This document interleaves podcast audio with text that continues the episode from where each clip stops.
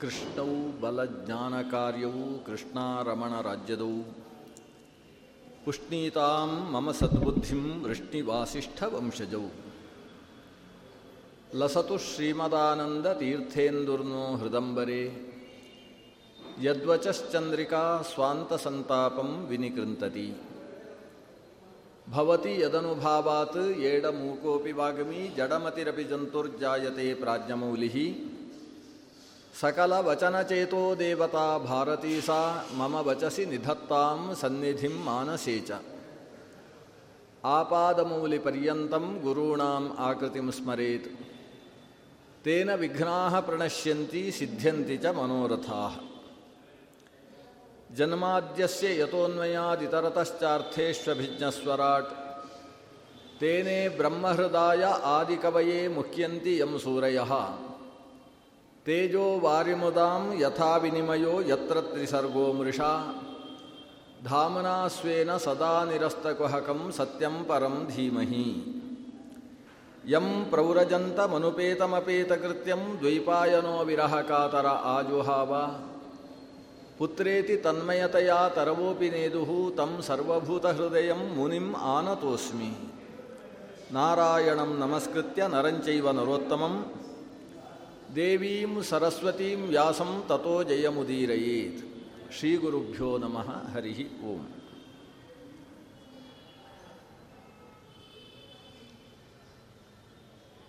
ಮೋಕ್ಷವೆಂಬ ಪರಮಪುರುಷಾರ್ಥವನ್ನು ಹೇಗೆ ಪಡಿಬೇಕು?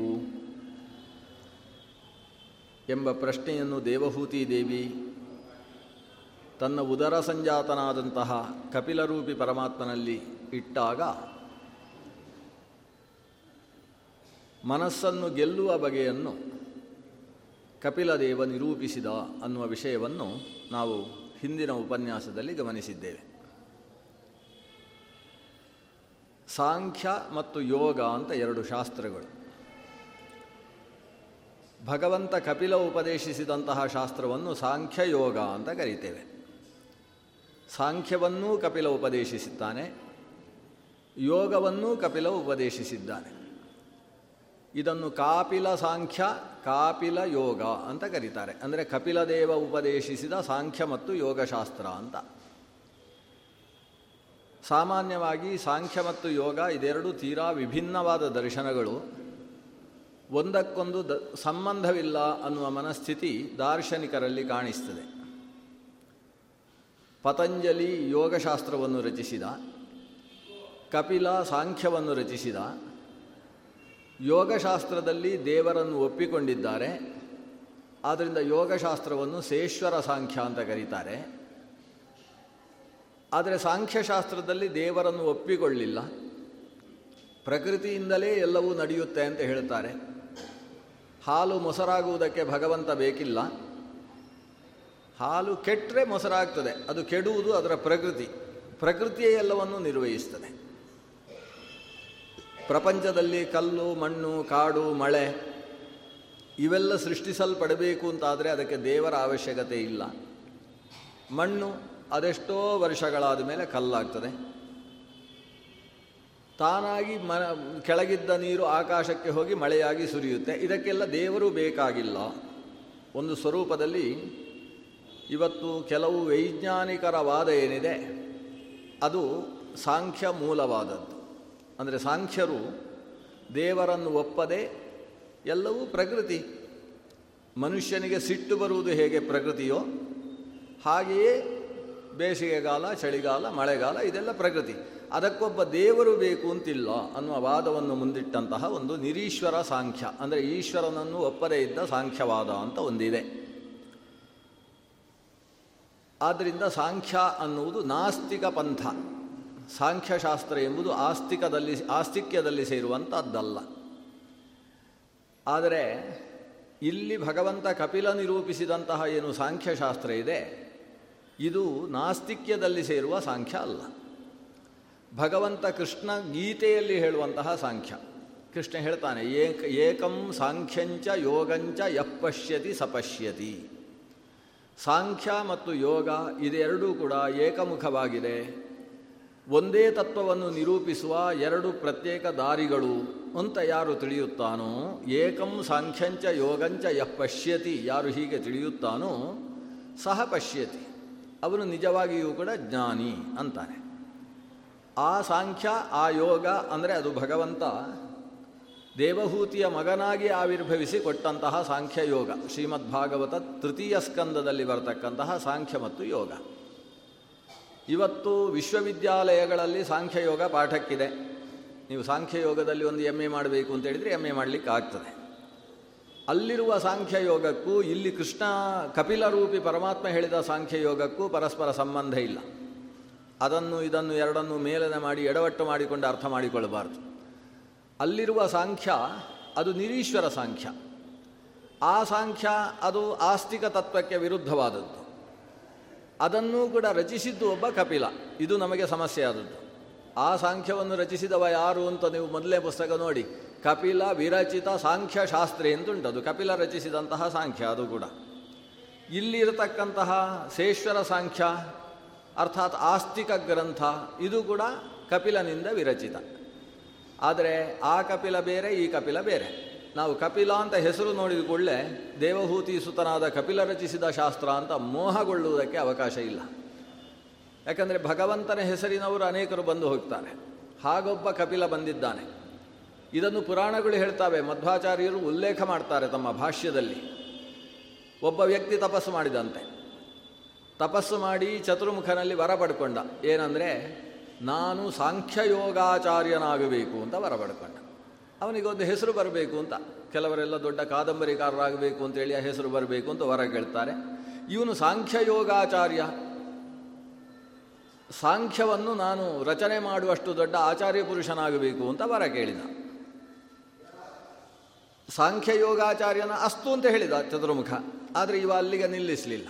ಇವೊಂದು ಸ್ವಲ್ಪ ಲಿಸ್ಟು ದೊಡ್ಡದಿತ್ತು ಹೇಳ್ತಾನೆ, ಅಷ್ಟೇ ಅಲ್ಲ ನಾನು ಮುಂದಿನ ಜನ್ಮದಲ್ಲಿ ಸಾಂಖ್ಯಯೋಗಾಚಾರ್ಯನಾಗಿ ಹುಟ್ಟುವಾಗ ನಾನು ಹುಟ್ಟಿದ ಹನ್ನೊಂದನೇ ದಿವಸಕ್ಕೆ ಅಪ್ಪ ಹೆಸರಿಡುವಾಗ ಕಪಿಲ ಅಂತ ಹೆಸರಿಡಬೇಕು. ಇದನ್ನು ವರ ಕೇಳಿದ ಅಂದರೆ ನಾನು ಕಪಿಲ ಅನ್ನುವ ಹೆಸರಿನಲ್ಲಿ ಸಾಂಖ್ಯಶಾಸ್ತ್ರವನ್ನು ರಚಿಸಬೇಕು. ಯಾಕಂದರೆ ಭಗವಂತ ಈಗಾಗಲೇ ಕಪಿಲ ರೂಪದಿಂದ ಸಾಂಖ್ಯಶಾಸ್ತ್ರ ರಚಿಸಿದ್ದಾನೆ. ನಾನು ಎಡವಟ್ಟು ಸಾಂಖ್ಯಶಾಸ್ತ್ರವನ್ನು ಅದೇ ಹೆಸರಿನಿಂದ ರಚಿಸಬೇಕು. ಚತುರ್ಮುಖಾಸ್ತು ಅಂತ ಹೇಳಿದ. ಇವ ಮುಗಿಸಲಿಲ್ಲ. ಅಷ್ಟೇ ಅಲ್ಲ, ಆ ಕಪಿಲ ಸಾಂಖ್ಯಶಾಸ್ತ್ರ ರಚನೆ ಮಾಡಿದ ಮೇಲೆ ಆಸುರಿ ಎಂಬ ಶಿಷ್ಯನಿಗೆ ಉಪದೇಶ ಮಾಡಿದ್ದಾನೆ. ಆ ಆಸುರಿ ಎಂಬ ಶಿಷ್ಯನಿಂದ ಮುಂದೆ ಈಶ್ವರ ಕೃಷ್ಣನೆಂಬ ಶಿಷ್ಯನಿಗೆ ಬಂದಿದೆ. ನನ್ನ ಶಿಷ್ಯ ಮತ್ತು ನನ್ನ ಪ್ರಶಿಷ್ಯ ಅದೇ ಹೆಸರಿನವರಾಗಬೇಕು. ಚತುರ್ಮುಖ ಅಸ್ತು ಅಂತ ಹೇಳಿ ಅದೃಶ್ಯ ಆಗಿಬಿಟ್ಟ. ಇಲ್ಲಿ ಹೋದರೆ ಇನ್ನೂ ಲಿಸ್ಟ್ ಇರ್ತಿತ್ತು ಅಂತ. ಇದರ ಪರಿಣಾಮ ಏನಾಯಿತು ಅಂತ ಹೇಳಿದರೆ ಭಗವಂತನ ಹೆಸರಿನ ವ್ಯಕ್ತಿ ಮತ್ತೊಬ್ಬ ಹುಟ್ಟಿ ಬಂದ. ಭಗವಂತ ರಚಿಸಿದ ಶಾಸ್ತ್ರದ ಹೆಸರಿನ ಶೀರ್ಷಿಕೆಯನ್ನು ಕೊಟ್ಟು ಒಂದು ಶಾಸ್ತ್ರವನ್ನು ರಚಿಸಿದ. ಭಗವಂತ ಯಾವ ಹೆಸರಿನಿಗೆ ಹೆಸರಿನ ಶಿಷ್ಯನಿಗೆ ಆ ಸಾಂಖ್ಯಶಾಸ್ತ್ರವನ್ನು ಉಪದೇಶ ಮಾಡಿದ್ನೋ, ಈ ನಕಲಿ ಕಪಿಲನು ಕೂಡ ಅದೇ ಹೆಸರಿನ ಶಿಷ್ಯನಿಗೆ, ನಕಲಿ ಶಿಷ್ಯನಿಗೆ ಆ ಸಾಂಖ್ಯವನ್ನು ಉಪದೇಶ ಮಾಡಿದ. ಭಗವಂತನ ಶಿಷ್ಯನ ಶಿಷ್ಯ, ಪ್ರಶಿಷ್ಯ ಯಾವ ಹೆಸರಿನವನೋ, ಅದೇ ಹೆಸರಿನ ಪ್ರಶಿಷ್ಯ ಈ ಕಪಿಲನಿಗೂ ಕೂಡ, ನಕಲಿ ಕಪಿಲನಿಗೂ ಕೂಡ ಸಿಗುವುದರ ಮೂಲಕ ಇತಿಹಾಸದಲ್ಲಿ ಒಂದು ವಿಚಿತ್ರವಾದ ಭ್ರಮೆ ಏರ್ಪಟ್ಟು ಬಿಟ್ಟಿತು. ಇದು ಯಾವ ಕಪಿಲ ಇದು? ಯಾವ ಅದೇ ಕಪಿಲ ಎರಡೂ ಶಾಸ್ತ್ರ ರಚಿಸಿದ್ದು ಅಂತ ಎರಡು ಮೇಲನಾಗುವಂತಹ ಒಂದು ಪ್ರಸಂಗ ಬಂದು ಹೋಯಿತು. ವಸ್ತುತಃ ಒಂದು ಶಾಸ್ತ್ರ ಆ ಕಡೆ ಉತ್ತರದ ಕಡೆಗೆ ಮುಖ ಮಾಡಿದರೆ ಇನ್ನೊಂದು ದಕ್ಷಿಣದ ಮುಖ ಇರತಕ್ಕಂಥದ್ದು. ಒಂದಕ್ಕೊಂದು ಸಂಬಂಧ ಇಲ್ಲದೆ ಇರುವ ವಿಷಯ. ಆದರೆ ಹೆಸರುಗಳು ಸಮಾನ ಉಂಟು. ಅಲ್ಲೂ ಪ್ರಗತಿ ಪುರುಷ ಪ್ರಗತಿ ಪುರುಷ, ಬುದ್ಧಿ, ಪ್ರಕೃತಿ ವಿಕೃತಿ ವಿಕೃತಿ, ಕೇವಲ ವಿಕೃತಿ, ಕೇವಲ ಪ್ರಗತಿ ಈ ಶಬ್ದಗಳು ಅಲ್ಲೂ ಬರ್ತವೆ, ಇಲ್ಲೂ ಬರ್ತವೆ. ಆದರೆ ಅದು ಹೇಳುವ ವಿಷಯ ಬೇರೆ, ಇದು ಹೇಳುವ ವಿಷಯ ಬೇರೆ. ಒಂದು ನಾಸ್ತಿಕ, ಒಂದು ಆಸ್ತಿಕ ಗ್ರಂಥಗಳು. ಆದ್ದರಿಂದ ಶಾಸ್ತ್ರದ ವಿಷಯದಲ್ಲಿ ಯಾವುದು ಸರಿಯಾದ ತತ್ವ ಅಂತ ತೀರ್ಮಾನಿಸುವಲ್ಲಿ ಎಚ್ಚರಿಕೆಯಿಂದ ಶಾಸ್ತ್ರದಲ್ಲಿ ಮುಂದಡಿಯಿಡಬೇಕು ಅಂತ ಆಚಾರ್ಯರು ಎಚ್ಚರವನ್ನು ಕೊಡ್ತಾರೆ. ಇಲ್ಲಿ ಭಗವಂತ ದೇವಹೂತಿ ಸುತನಾಗಿ, ಕಪಿಲನಾಗಿ ನಿರ್ದೇಶಿಸಿದಂತಹ ಸಾಂಖ್ಯ ಅಂದರೆ ಶುದ್ಧಾತ್ಮ ತತ್ವ ವಿಜ್ಞಾನಂ ಸಾಂಖ್ಯಮಿತ್ಯವಿಧೀಯತೆ. ಭಗವತ್ತತ್ವದ ಸರಿಯಾದ ಸ್ವರೂಪ ವಿಜ್ಞಾನವನ್ನು ಸಾಂಖ್ಯ ಅಂತ ಕರೀತಾರೆ. ಭಗವತ್ ಸ್ವರೂಪ ಎಂಥದ್ದು ಅಂತ ಈ ತಾಯಿ ಕೇಳ್ತಾಳೆ. ಅದಕ್ಕೆ ಭಗವಂತ ನಮ್ಮ ಒಳಗಿರುವ ತತ್ವ ಆದ್ದರಿಂದ ಅವನಲ್ಲಿ ಭಕ್ತಿ ಮಾಡುವುದು ಬಹಳ ಸುಲಭ. ಮೋಕ್ಷಕ್ಕಿಂತಲೂ ಭಕ್ತಿ ಮಾರ್ಗ ಶ್ರೇಷ್ಠ ಅಂತ ಒಂದು ಮಾತು ಕಪಿಲ ಹೇಳ್ತಾನೆ. ಭಕ್ತಿ ಸಿದ್ಧೇ ಗರೀಯಸಿ, ಅನಿಮಿತ್ತ ಭಗವತಿ ಭಕ್ತಿ ಸಿದ್ಧೇರ್ಗರೀಯಸಿ ನಿರ್ವ್ಯಾಜವಾದ ನಿರ್ನಿಮಿತ್ತವಾದ ನಿಷ್ಕಾಮನೆಯಿಂದ ಮಾಡತಕ್ಕಂತಹ ಭಗವದ್ಭಕ್ತಿ ಅನ್ನುವುದು ಮೋಕ್ಷಕ್ಕಿಂತ ಶ್ರೇಷ್ಠ, ಸಿದ್ಧಿಗಿಂತ ಶ್ರೇಷ್ಠ ಸಾಧ್ಯವಾದಂತಹ ಭಕ್ತಿಯಿಂದ. ಇಲ್ಲಿ ಮೋಕ್ಷಕ್ಕಿಂತ ಭಕ್ತಿ ಶ್ರೇಷ್ಠ ಅಂತ ಹೇಳುವುದು ಸ್ವಲ್ಪ ಕಷ್ಟ ಆಗ್ತದೆ ಅರಗಿಸಿಕೊಳ್ಳುವುದಕ್ಕೆ. ಯಾಕಂದರೆ ಯಾವತ್ತೂ ಸಾಧನ ಮತ್ತು ಸಾಧ್ಯ ಸಾಧ್ಯ ಅಂದರೆ ಫಲ. ಫಲ ಮತ್ತು ಅದನ್ನು ಪಡೆಯುವುದಕ್ಕೆ ಬೇಕಾದ ಸಾಧನ ಇವೆಲ್ಲ ಇವೆರಡರಲ್ಲಿ ಸಾಧನಕ್ಕಿಂತ ಫಲವು ಶ್ರೇಷ್ಠವಾಗಿರುತ್ತದೆ. ಉಪವಾಸ ಶ್ರೇಷ್ಠವೋ ಉಪವಾಸ ವ್ರತದಿಂದ ಪಡೆಯುವ ಪುಣ್ಯ ಶ್ರೇಷ್ಠವೋ ಅಂತ ಕೇಳಿದರೆ ನಾವು ಉತ್ತರ ಏನು ಕೊಡ್ತೇವೆ? ಉಪವಾಸ ಕಷ್ಟಪಟ್ಟುಕೊಂಡು ಮಾಡಿದ್ದು. ಅದರಿಂದ ಸಿಗುವ ಪುಣ್ಯಕ್ಕೋಸ್ಕರ ಮಾಡಿದ್ದು. ಅದರಿಂದ ಪುಣ್ಯ ಶ್ರೇಷ್ಠ ಪುಣ್ಯವನ್ನು ಸಾಧಿಸುವ ಉಪವಾಸ ನಂತರದ ಸ್ಥಾನ ಅಂತೇವೆ.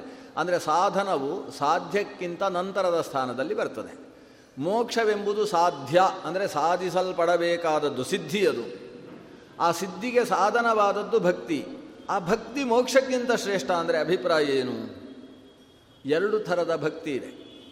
ಒಂದು ಮೋಕ್ಷ ಬೇಕು ಮೋಕ್ಷ ಬೇಕು ಅಂತ ಭಕ್ತಿ ಮಾಡುವುದು. ಅನೇಕರು ಭಕ್ತಿ ಮಾಡುವುದು ಮೋಕ್ಷಕ್ಕೋಸ್ಕರ. ನಮಗೆ ನಾರಾಯಣ ಬೇಕು ಅಂತ ಯಾರಾದರೂ ಕೇಳಿದರೆ, ನಾರಾಯಣ ಸಿಗಲಿ ಬಿಡಲಿ, ಮೋಕ್ಷ ಅಂತೂ ಬೇಕು. ಆದರೆ ಅವ ಸಿಗದೆ ಮೋಕ್ಷ ಸಿಗಲ್ಲ ಅಲ್ವಾ? ಅನಿವಾರ್ಯ. ಇರಲಿ ಬಿಡಿ, ನಾರಾಯಣ ಬರಲಿ ಅಷ್ಟೇ. ಅದನ್ನ ನಾರಾಯಣನಿಗೋಸ್ಕರ ಮೋಕ್ಷ ಅಲ್ಲ, ನಮಗೆ ಮೋಕ್ಷಕ್ಕೋಸ್ಕರ ನಾರಾಯಣ. ನಾರಾಯಣಸ್ತು ಮೋಕ್ಷಾರ್ಥ, ಮೋಕ್ಷೋ ನಾಣ್ಯಾರ್ಥ ಇಷ್ಯತೆ ಇತಿ ಮಧ್ಯಮ ಭಕ್ತಾನಾಂ. ಇದು ಮಧ್ಯಮ ಭಕ್ತರ ಸ್ಥಿತಿ. ಅವರಿಗೆ ನಾರಾಯಣ ಭಗವಂತ ಯಾಕೆ ಬೇಕು ಅಂದರೆ ಪರಮ ಸುಖ ಸಿಗುವುದಕ್ಕೋಸ್ಕರ ದೇವರು ಬೇಕು. ನಾವು ಅಪೇಕ್ಷಿಸುವುದು ಪರಮ ಸುಖ, ನೈಜ ಸುಖಾನುಭೂತಿಯನ್ನು ನಾವು ಅಪೇಕ್ಷಿಸ್ತಾ ಇದ್ದೇವೆ. ದುಃಖವಿಲ್ಲದ ಪರಮ ಸುಖಕ್ಕೆ ಮೋಕ್ಷ ಅಂತ ಹೆಸರು. ದುಃಖರಹಿತವಾದ, ದುಃಖ ಅಸಂಭಿನ್ನ ಸುಖ ಸ್ವರೂಪವಾದಂತಹ ಮೋಕ್ಷ ಸಿಗಬೇಕು. ಅದು ಸಿಗಬೇಕಾದರೆ ನಾರಾಯಣ ಬೇಕು ಅಂತ ಮೋಕ್ಷಕ್ಕೋಸ್ಕರ ನಾರಾಯಣನನ್ನು ಅಪೇಕ್ಷಿಸತಕ್ಕಂತಹ ಭಕ್ತರು ಸಾಮಾನ್ಯವಾಗಿ ಲೋಕದಲ್ಲಿರುವುದು.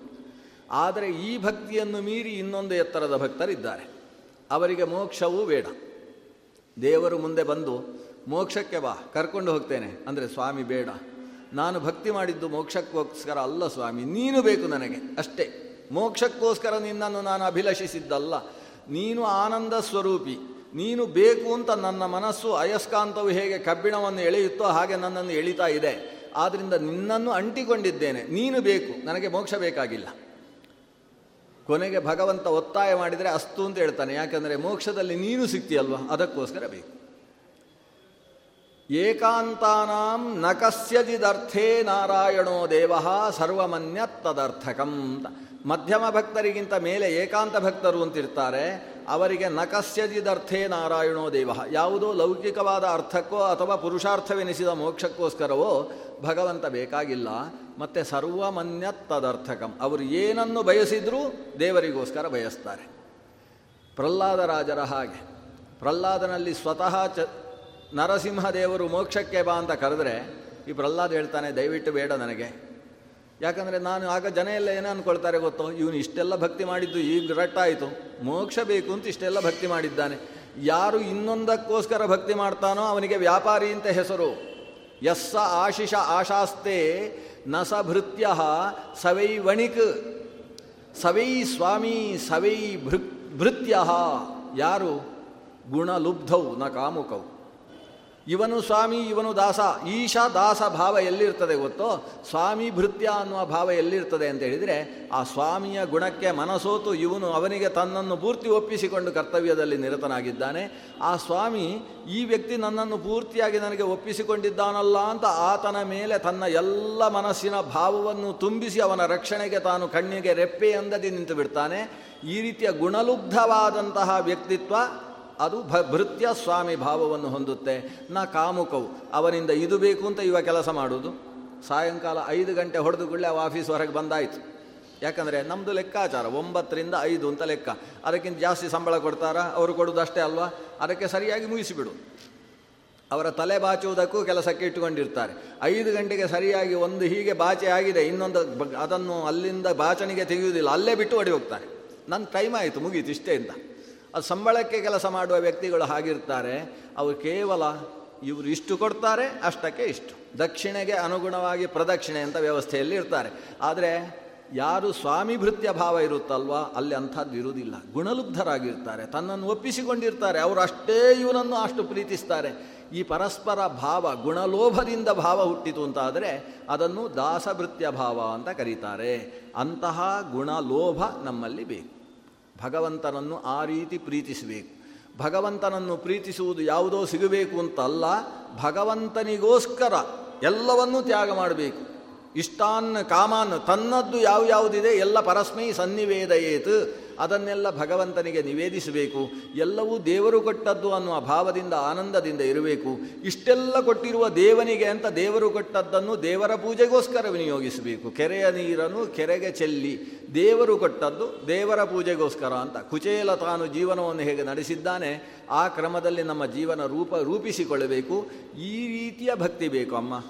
ಅಂತಹ ಭಕ್ತಿ ಇದೆ ಅಲ್ವಾ? ನಿಷ್ಕಾಮನೆಯ ಭಕ್ತಿ. ಮೋಕ್ಷಕ್ಕೋಸ್ಕರ ಅಂತ ಮಾಡದೇ ಇದ್ದ ಭಕ್ತಿ ಉಂಟಲ್ಲ? ಅಂತಹ ಭಕ್ತಿ, ಮೋಕ್ಷಕ್ಕೋಸ್ಕರ ಅಂತ ಭಕ್ತಿ ಮಾಡಿ ಪಡೆದ ಮೋಕ್ಷಕ್ಕಿಂತ ಶ್ರೇಷ್ಠ. ಯಾಕಂದರೆ ಆ ಸಿಕ್ಕಿದ ಮೋಕ್ಷಕ್ಕಿಂತ ಹೆಚ್ಚಿನ ಸುಖವುಳ್ಳಂತಹ, ಆನಂದೋದ್ರೇಕಾತಿಶಯವುಳ್ಳಂತಹ ಮೋಕ್ಷವನ್ನು ಕೊಡಬಲ್ಲ ಸಾಧನವಾದದ್ರಿಂದ ಇದು ಸಾಮಾನ್ಯ ಮೋಕ್ಷಕ್ಕಿಂತ ಶ್ರೇಷ್ಠ ಮೋಕ್ಷಪ್ರದ ಅನ್ನುವ ಕಾರಣದಿಂದ ಈ ಸಾಧನವೇ ಶ್ರೇಷ್ಠ ಅಂತ ಹೇಳುವ ಮಾತು ಕಪಿಲನ ಉಪದೇಶದಲ್ಲುಂಟು. ಇದೆಲ್ಲ ಕೇಳಿದಂತಹ ತಾಯಿ, ಯಾಕೋ ಎಷ್ಟು ಪ್ರಯತ್ನ ಪಟ್ಟರೂ ದೇವರಲ್ಲಿ ಭಕ್ತಿ ಹುಡ್ತಾ ಇಲ್ಲ ಮಗ.